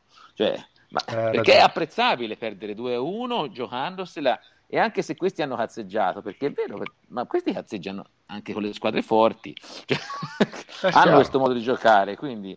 Sì, eh... ma, ma, non solo martedì, mm. purtroppo eh. ogni partita del eh. Napoli si porta una retorica dietro. Eh. Sì, io... è una cosa assurda e, e, ripeto, eh, sì, hanno fatto una, una normalissima partita. Cioè, sì, ma dic- diciamo, allora, su questa cosa la retorica del Napoli veramente anche oggi ho visto degli articoli anche su dei siti insomma che dovrebbero avere una certa reputazione Alli, cioè, nemmeno, nemmeno, nel comitato centrale del CUS si era così fedele alla linea eh. cioè veramente c'è, c'è, un articolo sull'ultimo uomo, tanto per non far nomi, che, che è incredibile. È incredibile. No, ma cioè... alla, fine, alla, fine, poi il dato che hai detto tu è quello eh. più importante, no? quando dovevi vedere le vittorie, le sconfitte, i pareggi. Cioè, stiamo parlando di una squadra che ha il 45% di, di sconfitte in Europa. Ve lo ripeto, il 45% Beh. nell'ultimo anno. Che è la dimensione Ora... del Napoli, ci sta, è accettabile, ma ce la vendono come la squadra più forte d'Europa. Allora no, c'è qualche eh, problema. Eh, appunto eh, cioè, nel senso... No, ma... È come ce la vendono il problema, non i risultati. Comunque... È come ce la Certo, certo. Ma perché si è, cre... ma poi si è creata una rivalità... No, vai Emilio, vai. Volevo dire, se... scusami, si è creata una rivalità in questi anni, fatta di anti... antipatia anche reciproca, in una situazione mediatica, che non ci deve far dimenticare che con tutti i loro limiti, loro stanno facendo delle ottime stagioni, per, per, il punto di, secondo me, dal punto di partenza a cui sono, per il fatturato davvero, perché il fatturato esiste per i limiti strutturali, per la città, per la situazione ambientale in cui lavorano, per, per quanto decide di investire il presidente, per, per tutto quanto. Soltanto che dal, poi se ne racconta veramente una storia, una, una storia, errata di quello che succede. Vorrei, vorrei eh. dire un dato a proposito eh. di questo, eh. che conferma quello che dice Emilio. Eh Partita col Feyenoord in casa, prima partita di CL dell'anno dopo una sconfitta, 22.000 spettatori. Cioè, 22.000. Ma Napoli ha, 5, ha, ha 5.000 abbonati. Cioè, vogliono vincere il campionato con 5.000 abbonati, loro lo hanno vinto con 70.000 abbonati il campionato. Mm-hmm. Cioè, Lì c'è anche perché? la politica prezzi che ho letto è fuori dal mondo, in realtà conviene. È vero, lo so, però eh, però sono 5.000 lo stesso, capito? la conosco la storia della, della, cosa dei prezzi, però sono sempre 5.000, fa ridere. Cioè, c'è gente che preferisce andare a comprarsi il biglietto tutte le volte. Cioè, io, io farei l'abbonamento anche, anche per risparmiarmi la fila a quel punto. Vabbè ragazzi, però te pensa che se i napoletani non fossero così, quante belle commedie di De Filippo ci saremmo persi? Eh? Eh, beh, cioè, no, ma, ma, non, eh. ma, non, è solo colpa del, dei napoletani. Io sto dicendo che la letteratura la sta eh. scrivendo tutta Italia, la stanno scrivendo anche i giornali de, del nord. Nel senso, non è una cosa che sta avvenendo solo da Napoli. Eh, ma alla fine ci si c'è annoia. Questo... Probabilmente è quello. Ci c'è, si annoia. C'è questo bisogno. Devi creare per forza senso, l'antagonista, il, il, buono. Il... Cioè il, il, il Pistocchi innamorato di Sarri non è mica un napoletano, nel senso, gli è presa così. E poi è gente che eh. se chiedi di descriverti proprio in breve i principi del sì, gioco del sì. Napoli, non sono neanche in grado perché non capiscono assolutamente nulla. Cioè... Mm. Sì, vabbè, ma questo ormai l'abbiamo appurato, insomma, cioè, cioè non è che questa è gente che, che veramente c'è da chiedersi che cosa abbia fatto nella vita, insomma. Poi ci credo, hanno delle reazioni a volte al limite del patologico, perché insomma, arrivare all'età di Pistocchi e rendersi conto di essere un, una merda umana, cioè, ma che come fai? Cioè, nel senso, è una cosa terribile, terribile, terribile. Eh, una vita proprio rovinata. Comunque, in ogni no, caso. Ma, ma io sì. volevo dire, gli può anche piacere, nel senso, però io volevo dire proprio una, un discorso, eh, sembra proprio di letteratura. Que- ormai va di moda dire questa cosa che giochino bene. Il Napoli gioca bene, però non devono, l'idea di farlo passare per una squadra forte, secondo me, non è, non, è, non è, giusto, perché il Napoli non ha abbastanza giocatori forti per esserlo. Ma non, è nessuno. non ha abbastanza giocatori, cioè, punto. Cioè, sì. E poi non ha abbastanza cioè, giocatori, questo è un altro discorso. Vabbè, ma... Sì, ma se, se, loro so, sono meritatamente dove sono in classifica perché le partite le hanno vinte, cioè non c'è nessuna discussione. Il calendario poi lo, lo misureremo quando siamo più avanti. No, vabbè, ma quello è troppo presto. È, è troppo eh. presto. Se guardiamo le formazioni, tutto loro meglio di noi hanno soltanto il ruolo dove noi abbiamo la voragine, il terzino destro. Punto. Cioè, di tutti i ruoli della squadra, loro hanno solo il terzino destro meglio di noi. Perché è quello. Gli altri ruoli in situazioni di normalità siamo migliori, la panchina siamo migliori.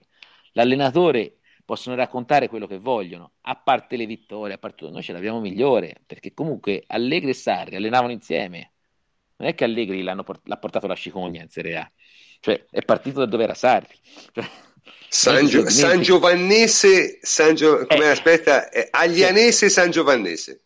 Allegri, Allegri, è, Allegri allenava l'Aglianese e Sarri la San Giovannese. Non è Mancini, non è Mancini che si trucca una norma federale per farlo allenare in anticipo appena smesso di giocare, perché così fu. Nel senso, Allegri se le certo. fatte tutte le categorie, è partito da dove era Sarri, poi magari avrà avuto fortuna, nelle...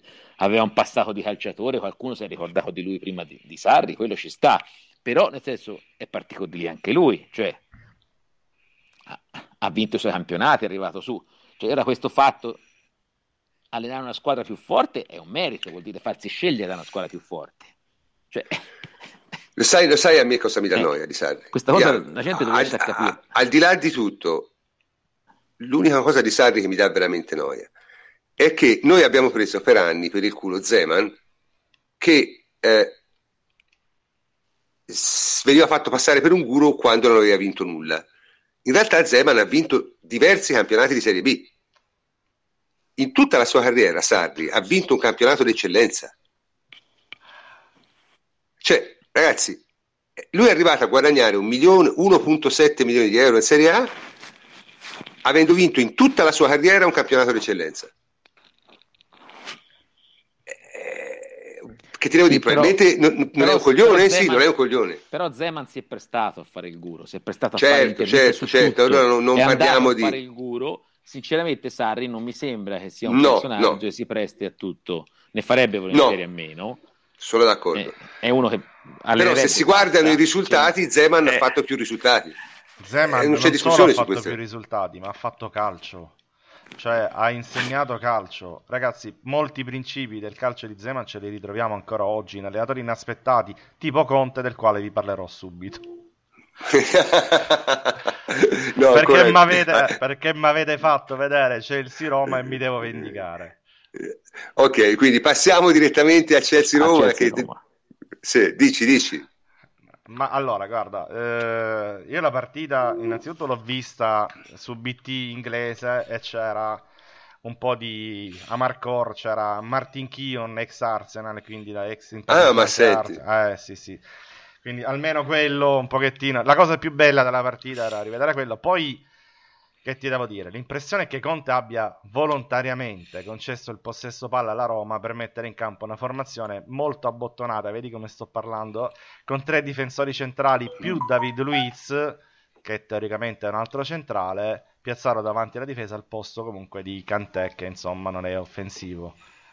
Ehm, se considerate poi che gli altri due centrocampisti ne, negli altri due centrocampisti ci fosse Bakayoko che anche lui insomma con i piedi non è Mamma de- delicato potete farvi eh, un'idea insomma della poca qualità diciamo così che stata messa complessivamente in campo eh sì, centrocampo a due Bakayoko Kante o David è Luiz veramente anche. roba cioè, è, eh? è net... dico David Luiz è nettamente quello con i piedi migliori tra i tre roba da, roba da stomaci forti mettiamola Ma... così i piedi di David Luiz sono sono fantastici. Eh, eh appunto, fantastici. Infatti ha fatto un tiro meraviglioso. No. per avere un po' di piedi buoni ha preso Drinkwater a fine mercato per farvi capire come erano messi. Sui piedi di Davide non, non, si può discutere. No, no, no Discutiamo tutto, ma non i piedi. Sulla difesa sì, sui piedi no.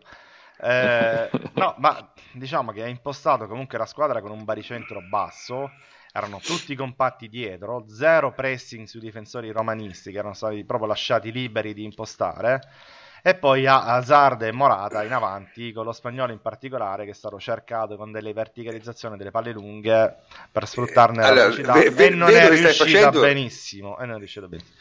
Sto facendo di vedo tutto per facendo... non dire la verità. Per non pronunciare la parola, non pronunciare la parola, di la parola e si facciamola finire. Va bene, Catenaccio, dai, ha fatto una cosa eh, oh. ha fatto una cosa, ma non è solo questa partita, eh. cioè, in realtà lo sta facendo da eh, parte della, gran parte della scorsa stagione e quest'anno è proprio dichiarato. Insomma, di contro invece c'è stata una Roma che eh, ha cercato di giocare la palla, sicuramente ha giocato di più ehm, in maniera più propositiva, ha fatto anche una discreta figura ehm, ha portato a casa alla fine un pareggio che ci sta tutto, anzi, anzi se vogliamo, diciamo ai punti l'avrebbe meritato forse di più eh, la Roma, però insomma l'atteggiamento della, del Chelsea, perché direi di parlare del Chelsea soprattutto come avversario possibile no? in Chelsea e in, in Champions diciamo che è quello di una squadra molto abbandonata, rinunciataria. Io non so se sia la condizione di forma che in questo momento non è splendida, se sia mh, il fatto che appunto ha quei giocatori lì in rosa e quindi non puoi fare molto diversamente, però insomma l'impressione che, fatto, che mi ha fatto non è stata grandissima. Invece la Roma ha giocato la sua partita, ha i suoi difetti strutturali, soprattutto dietro e con una fase difensiva decente, con dei difensori leggermente più, più bravi, probabilmente l'avrebbe portata a casa anche meritando. E, ehm, e, poi che dire, che dire, Morata l'ho visto male, parliamo di, gio- di giocatori che possono interessare, Morata l'ho visto male. Ehm, l'unica eh, occasione in cui si è, in, si è, messo in luce è quando ha ricevuto una palla in verticale e invece di passarla da Zar eh, ha tirato contro ogni logica poi la palla è stata deviata da un difensore ed è finita Razzar che ha segnato, quindi è tutto involontario. Per il resto nullo, eh, ma in assoluto credo che nessuno dei giocatori del, del Chelsea abbia brillato. Ad io, un certo punto. Conte ci ha provato mettendo Pedro al posto di David Luiz che ha mandato a fanculo Conte in Mondovisione, ma insomma grandi risultati non ne ha ottenuti neanche così il Chelsea. Io, io, avrei una domanda, io la partita non l'ho vista, ho visto solo highlights e neanche troppo lunghi. Ma se giocavano così abbottonati, come hanno fatto a prendere tre gol? Allora, come hanno fatto a prendere tre gol? Eh, sono state tre giocate, eh, tre giocate fantastiche, perché una è un gol di Kolarov, un Eurogol, cioè si è mangiato a Spiculeta, credo che fosse, e l'ha ridicolizzato e ha tirato una bomba imparabile. Eh, l'altro è stato forse il gol più bello della Champions League in assoluto, ma eh, un gol eh, talmente tanto assurdo perché Zeko si, è, si è liberato veramente in maniera elementare del difensore, cioè proprio la, eh, ha fatto un, semplicemente un taglio, era un uno contro uno, ha fatto un movimento e, e quell'altro se l'è perso, che è una cosa incredibile. Poi lui comunque eh, ha ricevuto un assist da, dalla difesa di eh, Fazio, credo, e l'ha messa al volo con una bomba di sinistro, un gol meraviglioso, imparabile anche quello. E poi l'altro gol è venuto di testa, con, sempre con Geco, dopo una grande discesa di Perotti che se ne saltava due o tre alla volta, perché poi, insomma, non so proprio bravissimi, secondo me, questi del Chelsea a difendersi, eh? anche perché se lo fossero sarebbe di nuovo primo in classifica come l'anno scorso, eccetera. Insomma, non mi ha fatto una grandissima impressione. Eh, non, hanno, non, hanno, corso alcun rischio, hanno, sono stati abbottonati dietro, ma sono stati beccati tre volte e la Roma ha anche rischiato di farne di più. Quindi è una partita eh, scelta di giocare in quel modo, ma che eh, poi alla fine non ha portato i frutti sperati perché hai subito tre, tre gol più altrettanti, altrettante occasioni da gol.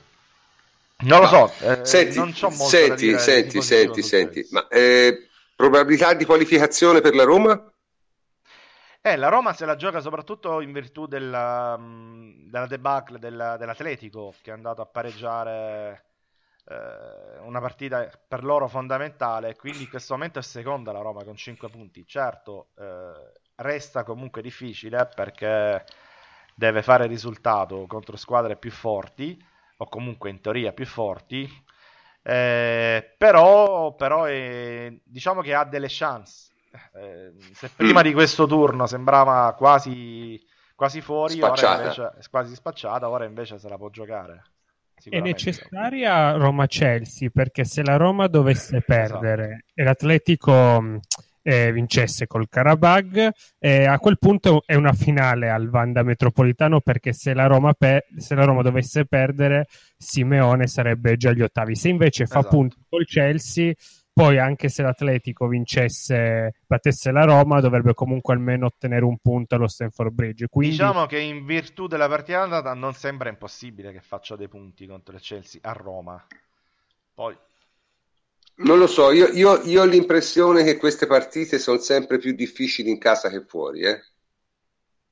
perché è lo stesso discorso per il Napoli. Secondo me col Napoli noi abbiamo visto un antipasto, il dramma sportivo vero c'è fra due settimane. Prof, in, in, teoria sarei d'accordo con te. Nella pratica, però, Conte ha fatto Catenaccio in casa e farà Catenaccio fuori, probabilmente. Quindi cambierà poco da questo punto di vista. Non è uno che si difende fuori e invece in casa fa la partita all'inglese, tutti in attacco. E... Non l'ha proprio fatta quella cosa lì. Quindi. Boh. Non lo so, non lo so, non lo so, non lo so. Comunque sì, la, la, la, la, passata la qualificazione del Napoli, completiamo il discorso, sostanzialmente il Napoli per qualificarsi deve cercare di fare almeno un punto in casa col, col City, battere lo Shakhtar nella partita successiva con un punteggio diciamo migliore del 2-1 e se possibile per mettersi proprio al sicuro vincere anche in Olanda. Ora, di queste tre cose la più facile è la terza, che è anche l'ultima. Il problema è che se per esempio il Napoli dovesse perdere in casa, sarebbe già messo malissimo, perché non gli basterebbe nemmeno vincere con, contro lo Shakhtar, dovrebbe sperare non solo di battere lo Shakhtar con un punteggio buono, ma che lo Shakhtar perdesse in casa contro il eh, Kill City già qualificato. Quindi insomma, non lo so, vabbè, bisogna, bisogna, bisogna insomma, sono due gironi abbastanza difficili. Viceversa della Juve, della Juve non abbiamo parlato, ma la Juve ha il destino nelle sue mani, vince a Lisbona, è qualificata. Quindi è la, è la cosa più facile da, da, da, dire, insomma, prima della prossima partita. Quindi in ogni caso, questo è. E, e questo, abbiamo parlato solo di cose un po' negative, no? la prestazione insomma abbastanza così del Napoli, la brutta prestazione del Chelsea, ma in questa, in questa Coppa dei Campioni ci sono anche delle sorprese positive. Beh, la, be- la bella prestazione della Roma anche, eh, perché non ne ho parlato, ma... È vero, è vero, è vero, la Roma ha giocato bene. Non, so. Non, solo, Roma... non, solo, ha giocato bene, ma eh, anche di testa è stata brava, complice anche il Chelsea che non ha mai giocato per, per, uccidere la gara, perché è andato sotto, non l'ho detto, ma... 2-0 tra l'altro. Ma comunque... Eh, 2-0 ma ne- giocando meglio, quindi è ancora peggio, no? potevi sentire il contraccolpo... Mm eh, di aver giocato meglio e preso due gol su due tiri soltanto del Chelsea. E invece è rimasta in partita complice il Chelsea che non ha fatto nulla, eh, anzi li, li, invogliava a giocare. E questi sono visti, eh, insomma la strada spianata, però sono rimasti in partita, poi alla fine hanno rischiato anche di vincere, sono andati sul 3-2 addirittura, quindi da questo punto di vista Ma... bravi la Roma. Eh, io, io, la partita non l'ho vista, però ho visto mh, una lunga mh, sintesi, insomma, gli highlights, quelli lunghi. Eh, insomma, una partita secondo me comunque piena di errori difensivi. Eh. Sì, cioè, piena sì, di errori. Eh, quindi Vabbè, diciamo, una cosa che si può dire è che nessuna delle due vincerà la Champions League, secondo me. Eh, del Chelsea invece mh, sicuramente una squadra con uno spogliatoio un po' eh, diciamo turbolento probabilmente perché eh, l'uscita di David Luiz che manda a quel paese Conte alcuni atteggiamenti di qualche giocatore in campo non lo so mh, Conte divide quindi eh, probabilmente eh, gli Con, sta sfuggendo di mano qualcosa perché Conte anche le scelte sono come... stronzi eh? e quelli sono sempre gli stronzi eh, di prima e sono sempre gli stessi che poi eh, sì, sì. Eh, che mandarono via Murigno eccetera però eh, insomma le, anche le, alcune scelte di, di campo di Conte fanno, fanno un po' pensare poi secondo me il Chelsea non ha una grandissima rosa, non ha questi grandi giocatori a parte Hazard. Che Ma secondo me hanno perso, hanno perso, eh, hanno perso, uno dei migliori che avevano. Matic. Eh, hanno perso Costa, cioè, hanno, perso, hanno, perso, anche Costa. Eh. Costa e Matic, ragazzi, da Costa, soli Costa hanno vinto il campionato l'anno scorso. Cioè, allora, io, io, voglio bene a Morata, eh, lo vorrei alla Juve, l'ho detto, però Costa l'anno scorso ha fatto un campionato 10 volte migliore di quello che sta facendo. Vabbè, ma sono, sono giocatori diversi. Sono cioè, giocatori diversi. Un centravanti, però, un bomber. Eh, quando sintoni col proprio allenatore, cioè eh, attaccanti sì. migliori di Diego Costa, io non eh, è che li so. conto solo di esatto. una mano. Eh. È fortissimo Diego Costa, quando vuole giocare. Eh, palla in aria è, è duro. anche, anche, nel lungo, in campo aperto, c'è una resistenza, non, non lo butta. Sì, sì, sì, sì, è vero. Comunque, vorrei, vorrei però cambiare argomento, vorrei parlare un attimo invece delle sorprese positive della Champions League. Secondo me, perlomeno per me, la più inattesa è il Besiktas. Eh, sicuramente. Il Besiktas è primo con tre vittorie. Nel girone, nel girone, più equilibrato, secondo me, dell'intera Champions League. Esatto, esatto. Ora, io sono andato a guardare... nel girone con Porto, Monaco e Lipsia. Esatto. E Lipsia. Esatto, quindi equilibratissimo.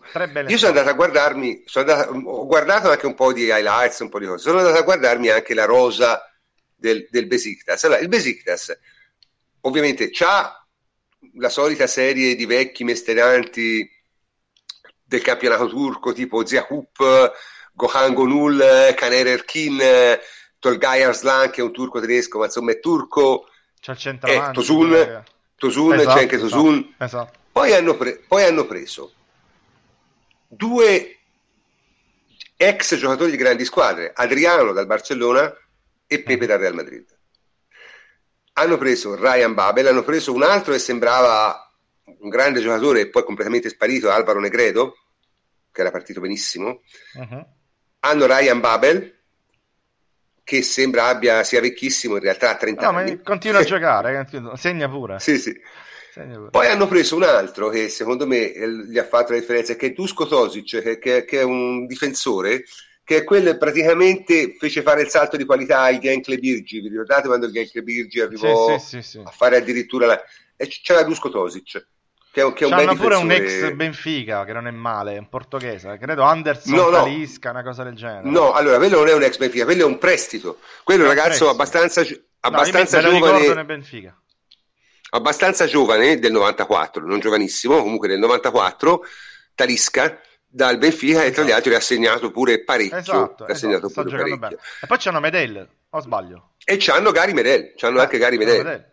C'hanno ah. anche Gary Medel che eh, l'allenatore è un, un, anche un, vecchio corridore del campionato turco che è Senol Gunesh. Eh, che potrebbe essere, che ne so, il Prandelli di turno, ecco, cioè, o il, un, no, o il, don, o il, don, no. il Donadoni. Facciamo Guidolin, facciamo Guidolin. No, Guidolin no, no, è meglio. Cioè, ma, diciamo, un, un, un, vecchio, diciamo, frequentatore del campionato turco, diciamo. Squadra molto solida, subiscono poco, non segnano tanto, ma sono efficaci, sorprendenti, eh? Sorprendenti.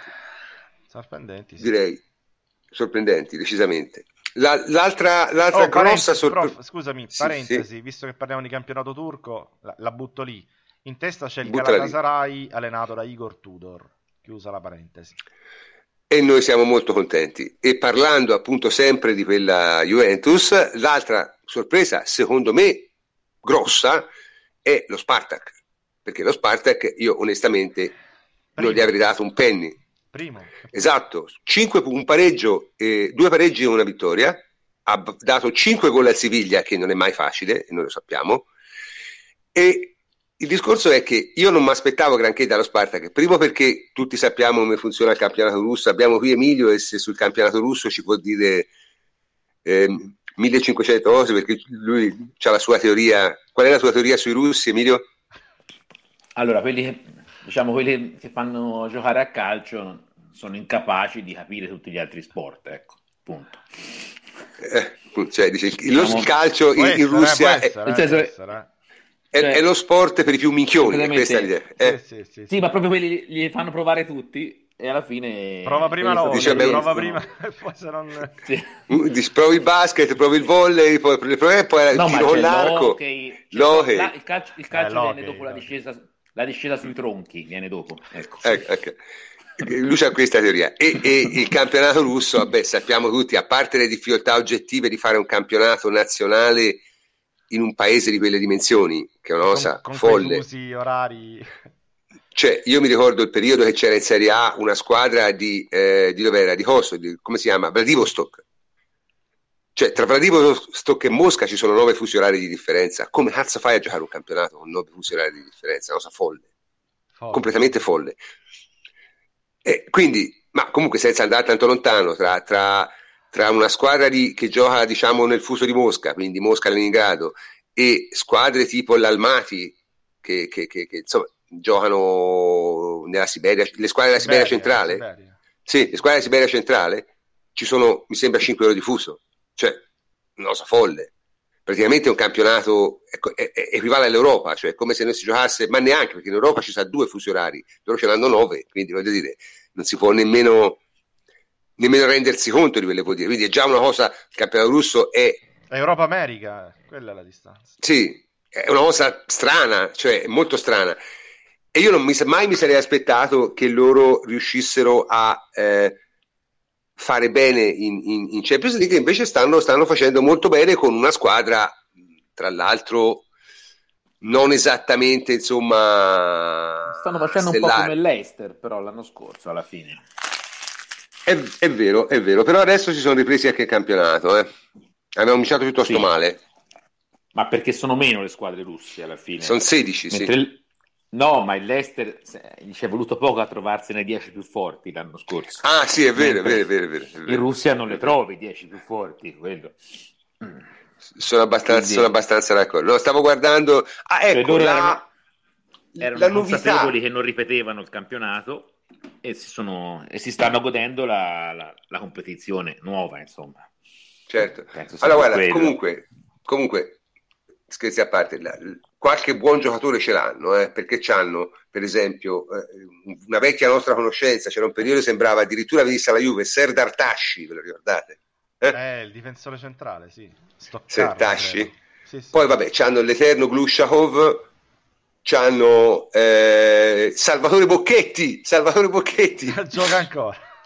No, ma c'hanno, c'hanno un attaccante invece giovanissimo che sta facendo benissimo e quello è da seguire anche eh, non ricordo il nome, però insomma, li ha anche segnato, anche segnato, quindi l'ultima partita. Poi c'hanno, c'hanno Pasalic, Pasalic, in prestito dal Chelsea, c'hanno Timofejev, un altro vecchio scorridore, eh, c'hanno Kombarov, altro, altro frequentatore de, de, del campionato russo, Sherbakov, questi giocano tutti in nazionale, sono, sono tutti... Sa, c'hanno un po' di giocatori, ma insomma come squadra... Beh, è... Nettamente inf- inferiore ad esempio al Siviglia eppure l'hanno sotterrato. L'hanno sotterrato, sì. Oddio, è stata una partita strana, eh?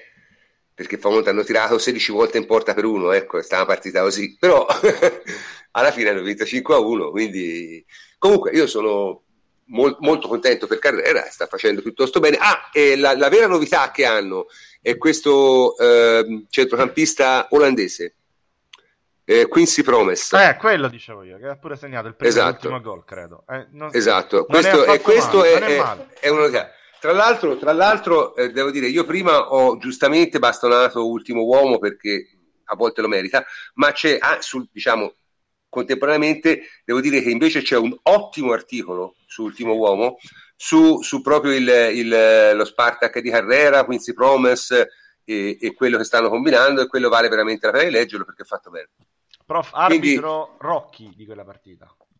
Sport arbitro Rocchi. Eh, io ho visto persino Tagliavento l'altra sera in, in, mm. in, arbitrare in Coppa dei Campioni. Ma sai, gli arbitri italiani, quando li vedi arbitrare all'estero, poi alla fine fanno sempre la loro porca figura, perché tecnicamente, tutto sommato, non sono male. Eh, I problemi sono altri eh. quando arbitrano partite in Italia, eh, non, hanno, non, sono problemi tecnici, eh, tranne vabbè, per i soliti. Sì? Prof. Emilio? Per lo Sparta, che vale lo stesso discorso comunque per tutte le squadre russe, che ar- sia che arrivino primi che secondi nel girone, saranno la squadra che tutti si augureranno di trovare agli ottavi sì, per motivi, certo. Sia perché il loro campionato sarà fermo, sia perché sono squadre veramente sciaguratissime nel doppio confronto. Cioè, sì, sì, è vero, è vero. Sono capaci veramente di tutto. Ma infatti sono una sorta Lo sono un pochino anche gli ucraini, che hanno una, tutta un'altra tradizione calcistica, però sono sciagurati pure loro, secondo me. Infatti il Napoli su quello potrebbe farci la qualificazione perché anche una squadra esperta, allenata anni e anni. Lo, lo Shakhtar però comunque cazzate grosse non ha mai, non ha mai fatte. Eh. Eh, mm. Sì, però si giocò un primo posto con noi perdendo in casa, per dire. Mentre ci, sì, fece, ci fece una, quasi una lezione di calcio all'andata. Sì, cioè, forse il Shakhtar migliore della propria eh. storia, mm. quello, eh. Mm. Sì, sì, sì. Come e... giocatori anche, sì, sì. Sì, però ripeto, eh, William, gli ucraini un po' meno. Ci distrutta. William, c'era William, sì. Eh, ci Mkhitaryan, William.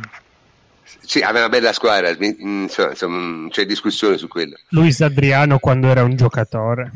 Ah sì, Comunque, volevo, per esempio, non, non, giurerei che lo Shakhtar vinca in casa col Feyenoord, tanto per dire una cosa, la prossima partita. Ma ora, io, io, te non lo giureresti, io invece qualche cosina ce lo scommetterei, avendo visto il Feyenoord, quindi mh, mm, sì. non lo so. Comunque non c'era so. Douglas Costa, forse pure. Non so se c'era già. Sì, sì. C'era pure Douglas Costa, c'era, è vero. C'era già, sì. Mm. Scusate, posso, avanti, posso, dire una cosa? Posso dire una cosa? Mm. Eh, Ieri sera non se ne è accorto nessuno, ma nella formazione dello Sporting giocava un italiano. E neanche male poi alla fine, eh? non sì, ha giocato piccini, neanche malissimo. Settore giovanile di Fire... Cioè, di Firenze, no, no? un 92 di Firenze, Cristiano Piccini giocava titolare nello Sporting dopo aver fatto una carriera principalmente eh, nel, nella Lega Pro. Ma non ha giocato fatto, male. Eh. Ha fatto tutto il settore giovanile nella Fiorentina. Ma non ha giocato Dai... male, anzi. No, non ho giocato mai. No, Vabbè. Ragazzi, io, io, ricordo sempre che a Firenze hanno fatto di peggio. Cioè, a Firenze hanno avuto eh, a 19 e 20 anni Barzagli che giocava nella rondinella e non se ne sono accorti. Ora, la rondinella è la seconda squadra di Firenze. Ora, cosa sarà stato Barzagli a 19 anni per non notarlo in Serie D? Cioè, poi ha giocato due anni nella Pistoiese. Cioè, vicino, insomma. Eh. Parliamo di uno nato a Fiesole, eh? non che uno cioè, che era lì per sì, caso. Sì. Cioè, quindi, insomma, Firenze... Ma sai, tante volte, tante volte... Ora, il caso... hanno un bel settore giovanile a Fiorentina, non è che, che, che sono Allora, il caso, di Barzagli, il caso di Barzagli è clamoroso, Barzagli sto ragazzo... centrocampista, ma... credo. Sì, sì, però... Giocava, giocava, ma ripeto, nella rondinella, cioè, nel senso, come... Eh... Che, che, ti devo dire, è come se Bruno Conti giocava nella Lodigiani e, e, e, se lo comprava all'Inter, capite? Voglio dire. Cioè... Sì, sì, sì, è questa, è questa l'idea. Comunque, andando avanti, andando avanti nella nostra, nella nostra mh, scaletta, eh, adesso però bisogna riparlare di cose che invece sono andate male. Ci sono due squadre in Champions League che hanno fatto veramente peggio di quanto credo ognuno di noi si aspettasse e sono sicuramente il BVB, cioè il Borussia Dortmund, e il Monaco. Esatto. Jacopo, che è successo? Te hai un'idea di quello, ci puoi spiegare che hanno combinato queste due squadre? Ricordo, dopo tre partite sono con un punto e sono quasi virtualmente fuori dalla lotta. Sì, il BFB un po' nella sua incostanza e tutto, cioè che, che scannasse un girone comunque difficile, lo si poteva anche aspettare, seppur in campionato stia andando abbastanza bene e stranamente subisca, subisce anche pochi gol, invece in Champions è stato bombardato persino dalla Poel. Il Monaco, contando che era un girone abbastanza equilibrato e comunque abbordabile per il livello assoluto, è stata forse la principale delusione, la, cioè la squadra che proprio non mi aspettavo andasse così in difficoltà però comunque che, sare- che, sarebbe stata un'annata difficile lo si poteva intuire e comunque anche in campionato mi è capitato ogni tanto di vederli io li vedo abbastanza in campionato abbastanza... ci sono state delle gare che hanno preso delle batosse da 5 a 0 cose così eh. li ho visti col Tolosa due o tre settimane fa male mm. male insomma, una squadra, per co- una società per come lavora dopo le pesanti uscite avute in questa sessione di mercato. Secondo me ha bisogno di, di tempo per ritrovare una propria ossatura più definitiva. Però comunque il BFB, per quanto abbia nelle proprie corde prendersi batoste, resto convinto che però con i giocatori che aveva poteva perlomeno restare in equilibrio fino alla fine, perché se era un punto dopo tre giornate vuol dire che hai fatto un girone. Senti, quel... no, non c'è nessuna giustificazione possibile per fare 1-1 con la Boel, zero.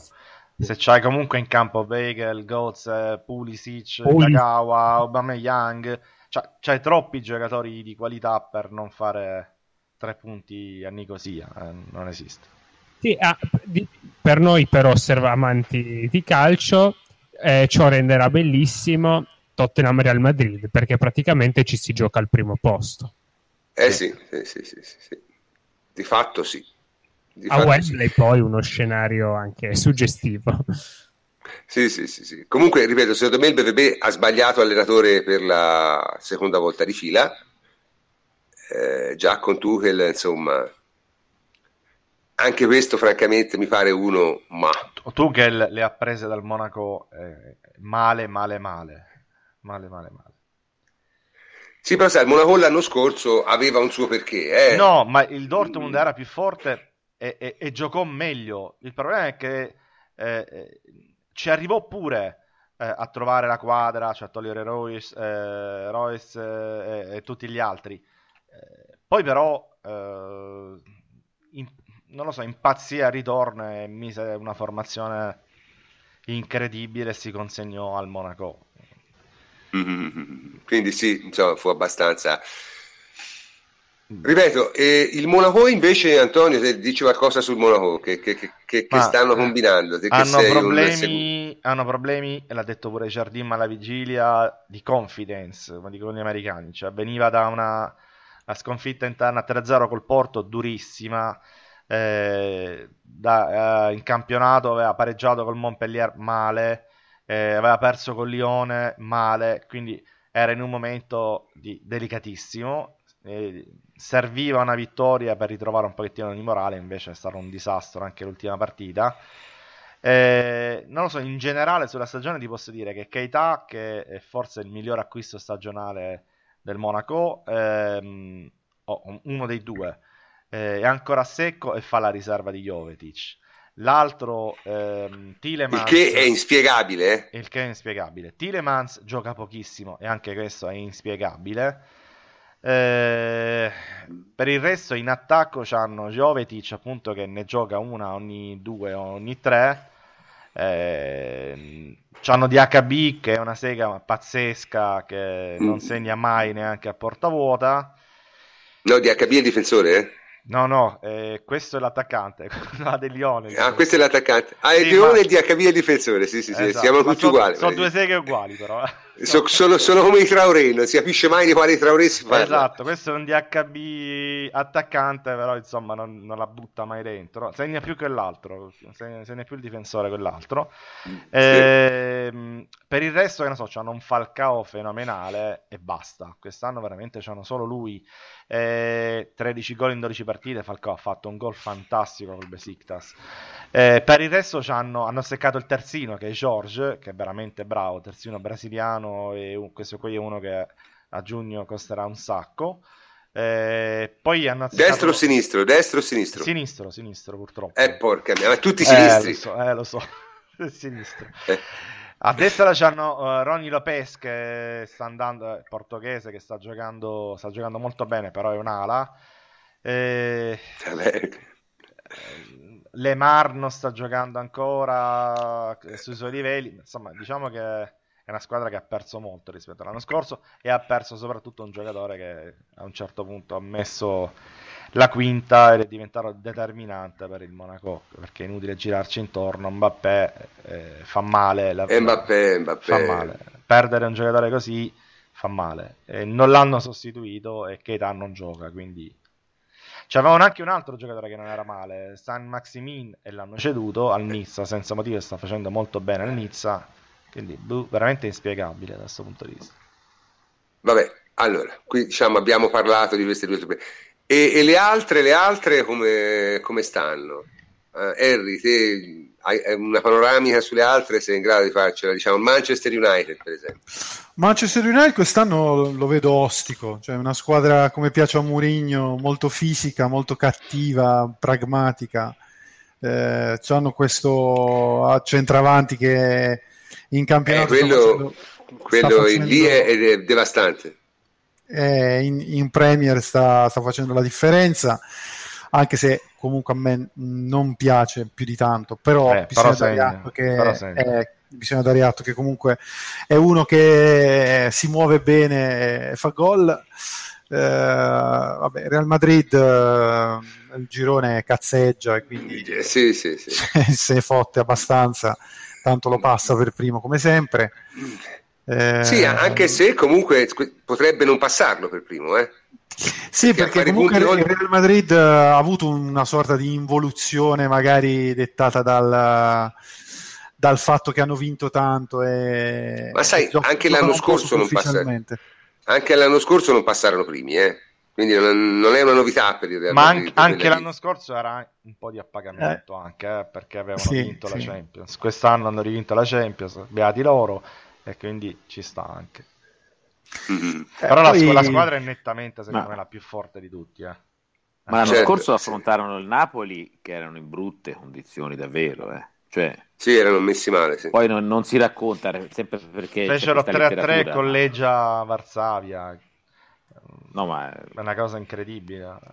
Sì, era, sembrava una squadra da pescare il Napoli trovò il Real più giocabile de- esatto, del esatto. decennio. Infatti eravamo eh, tutti me quel mese da prendere, sì.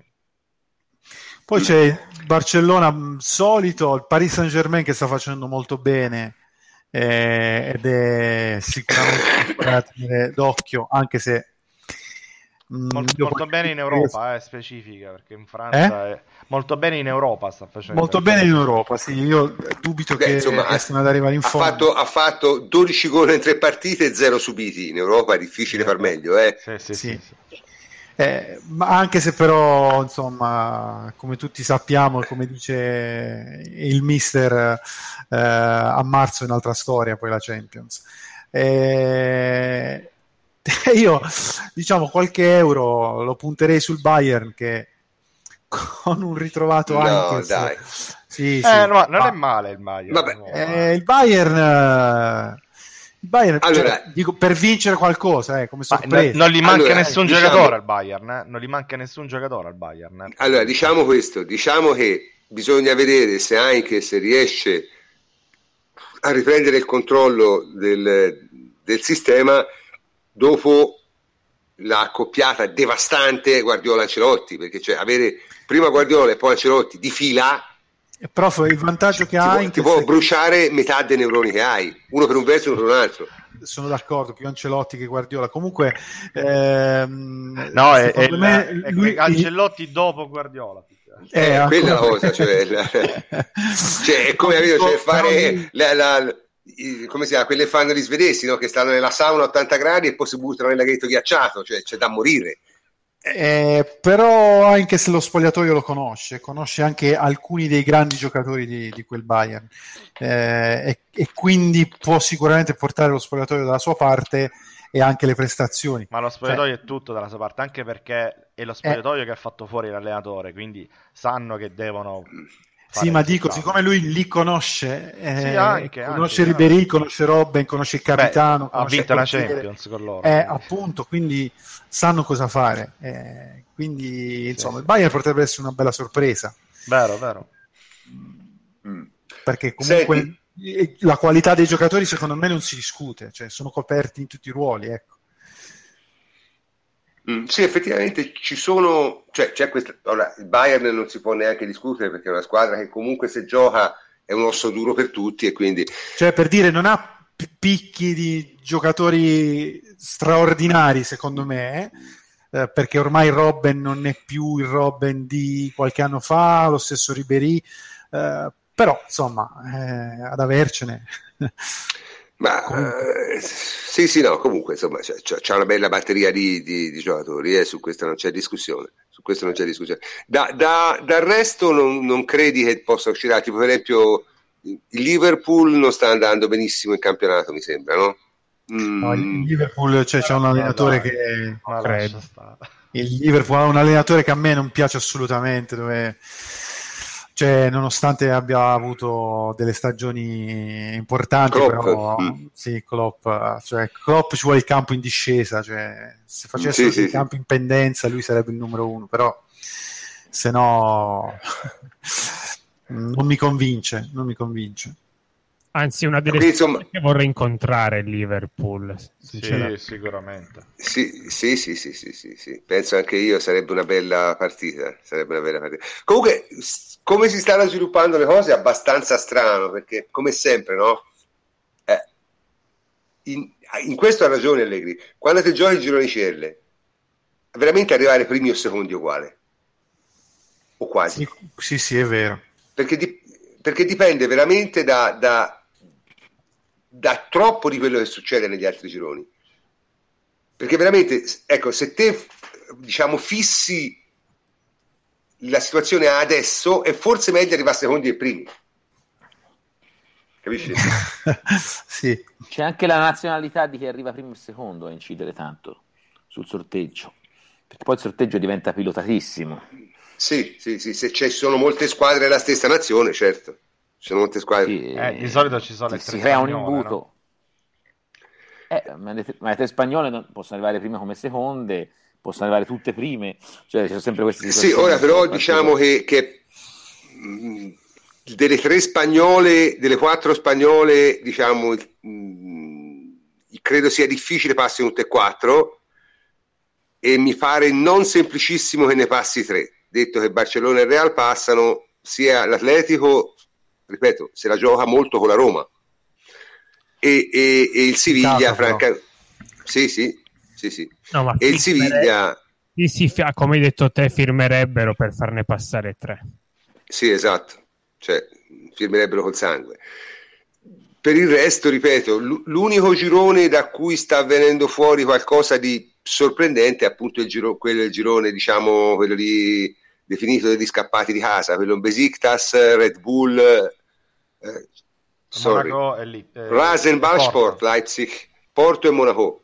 Lì veramente era effettivamente difficile come previsione. Eh. Io francamente a tutto avrei pensato tranne che al Besiktas. Però, diciamo, che, insomma, diciamo che il Besiktas era l'ultimo che ti aspettavi. L'ultimo che mi aspettavo di vedere in testa, sì, l'ultimo, l'ultimo. Però... Eh, quello lì è abbastanza mm, strano, però come, come, al solito, insomma, io penso che non... Ecco, magari lo Spartak Mosca arrivasse agli ottavi sarebbe una sorpresa insieme al Besiktas. Sono le due squadre, secondo me, che sarebbero una sorpresa. Di tutte le altre, secondo me, non si può dire che siano una sorpresa perché né il Tottenham lo sarebbe, né la Roma lo sarebbe da un certo punto di vista, né il Bayern. Né, mh, mm, eh, ah, semmai c'è il girone quello del Manchester che è terribile. Cioè che c'è Manchester, Basilea, Sesca e Benfica, penso sia un eh, peggio. Vedi, vedi, pure lì il Benfica ha fatto veramente, veramente male. Eh. Un gol fatto eh, tre subiti, scom- ma, gioca- ma ha giocato malissimo. Io non credo che sia tanto inferiore al Basilea, eh? anzi. Non lo so, io penso dovrebbe essere meglio del Basilea eh, o il Benfica, però... Appunto, però... Eh, rischia anche, anche qui di, di, No, è già fuori, a zero punti tre partite è fuori. Per tre sconfitte come fai? Cioè, non, non... Comunque per, per, la Champions, come sempre, mh, secondo me a marzo si arrivano in forma CR7 e Messi si decide lì. Eh, eh, io, io, la vedo così. Cioè, alla fine, se quei due li becchi nel mese. Ma non è che la vedi quindi... tu così, è che si sono spartiti no, sì. le ultime. No, dico, se loro no, beh, eh, li prendi nel scusa, periodo. Se le sono spartiti. ragazzi, no, ora, eh. che, che, cosa, che, cosa vogliamo, che cosa vogliamo scoprire? Veramente l'acqua calda, che, appunto, che le partite le vincono i giocatori. Che c'è cioè, modo da inventare. Quelli sono forti. Eh... So, solo il sì, Bayern sai... è riuscito a, a batterli. Eh, esatto. Cioè, non c'è, in questo momento, onestamente, non, non vedo. Sì, squadre... continua ad essere ingiocabile, è vero. Eh, se stanno in forma diciamo... in quel periodo. Eh... allora, io onestamente temo di più il Real del Barcellona per la semplice ragione che adesso il Barcellona è veramente solo Messi. È vero. Quindi alla è fine è, è, uno solo e può capitare anche la partita e non gioca bene. E il, il Real non è solo Ronaldo, eh. Questo è il punto. Il Real è più questa, forte. Questa è la, Ah, è, forte. è, forte. davvero. È più forte, è più forte, non c'è discussione su questo. Perché adesso il Barcellona è solo Messi, cioè, ora è proprio chiaro, insomma, è solo Messi. Sì, si vede bene. Il Real ha, tante, ha molte più soluzioni, è più imprevedibile sotto un certo punto di vista. Mm.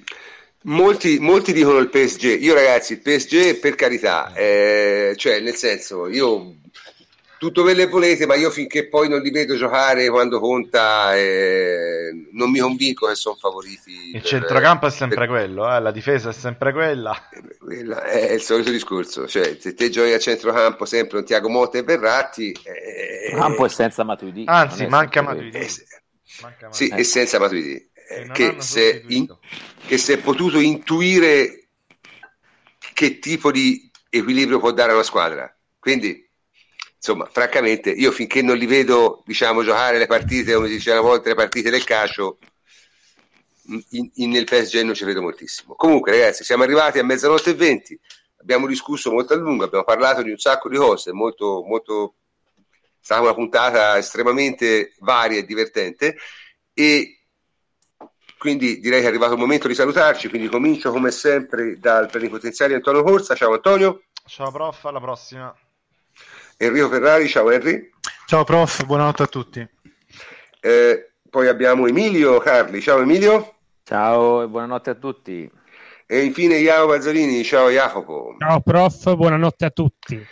Allora, io vi annuncio che noi saremo, la prossima trasmissione sarà esattamente fra una settimana, cioè giovedì eh, direi dunque 20, giovedì eh, 26, 27, credo. 6, 6, 26, 26. 26, giovedì 26, giovedì 26, perché ovviamente quando c'è l'infrasettimanale saltiamo la partita del, cioè non facciamo la trasmissione lunedì, la facciamo direttamente giovedì, così commentiamo le due partite della Juventus più o meno che si è giocato. Eh, quindi non ho altro da dire e come sempre sono il professor Cantor e vi saluto. Buonanotte a tutti.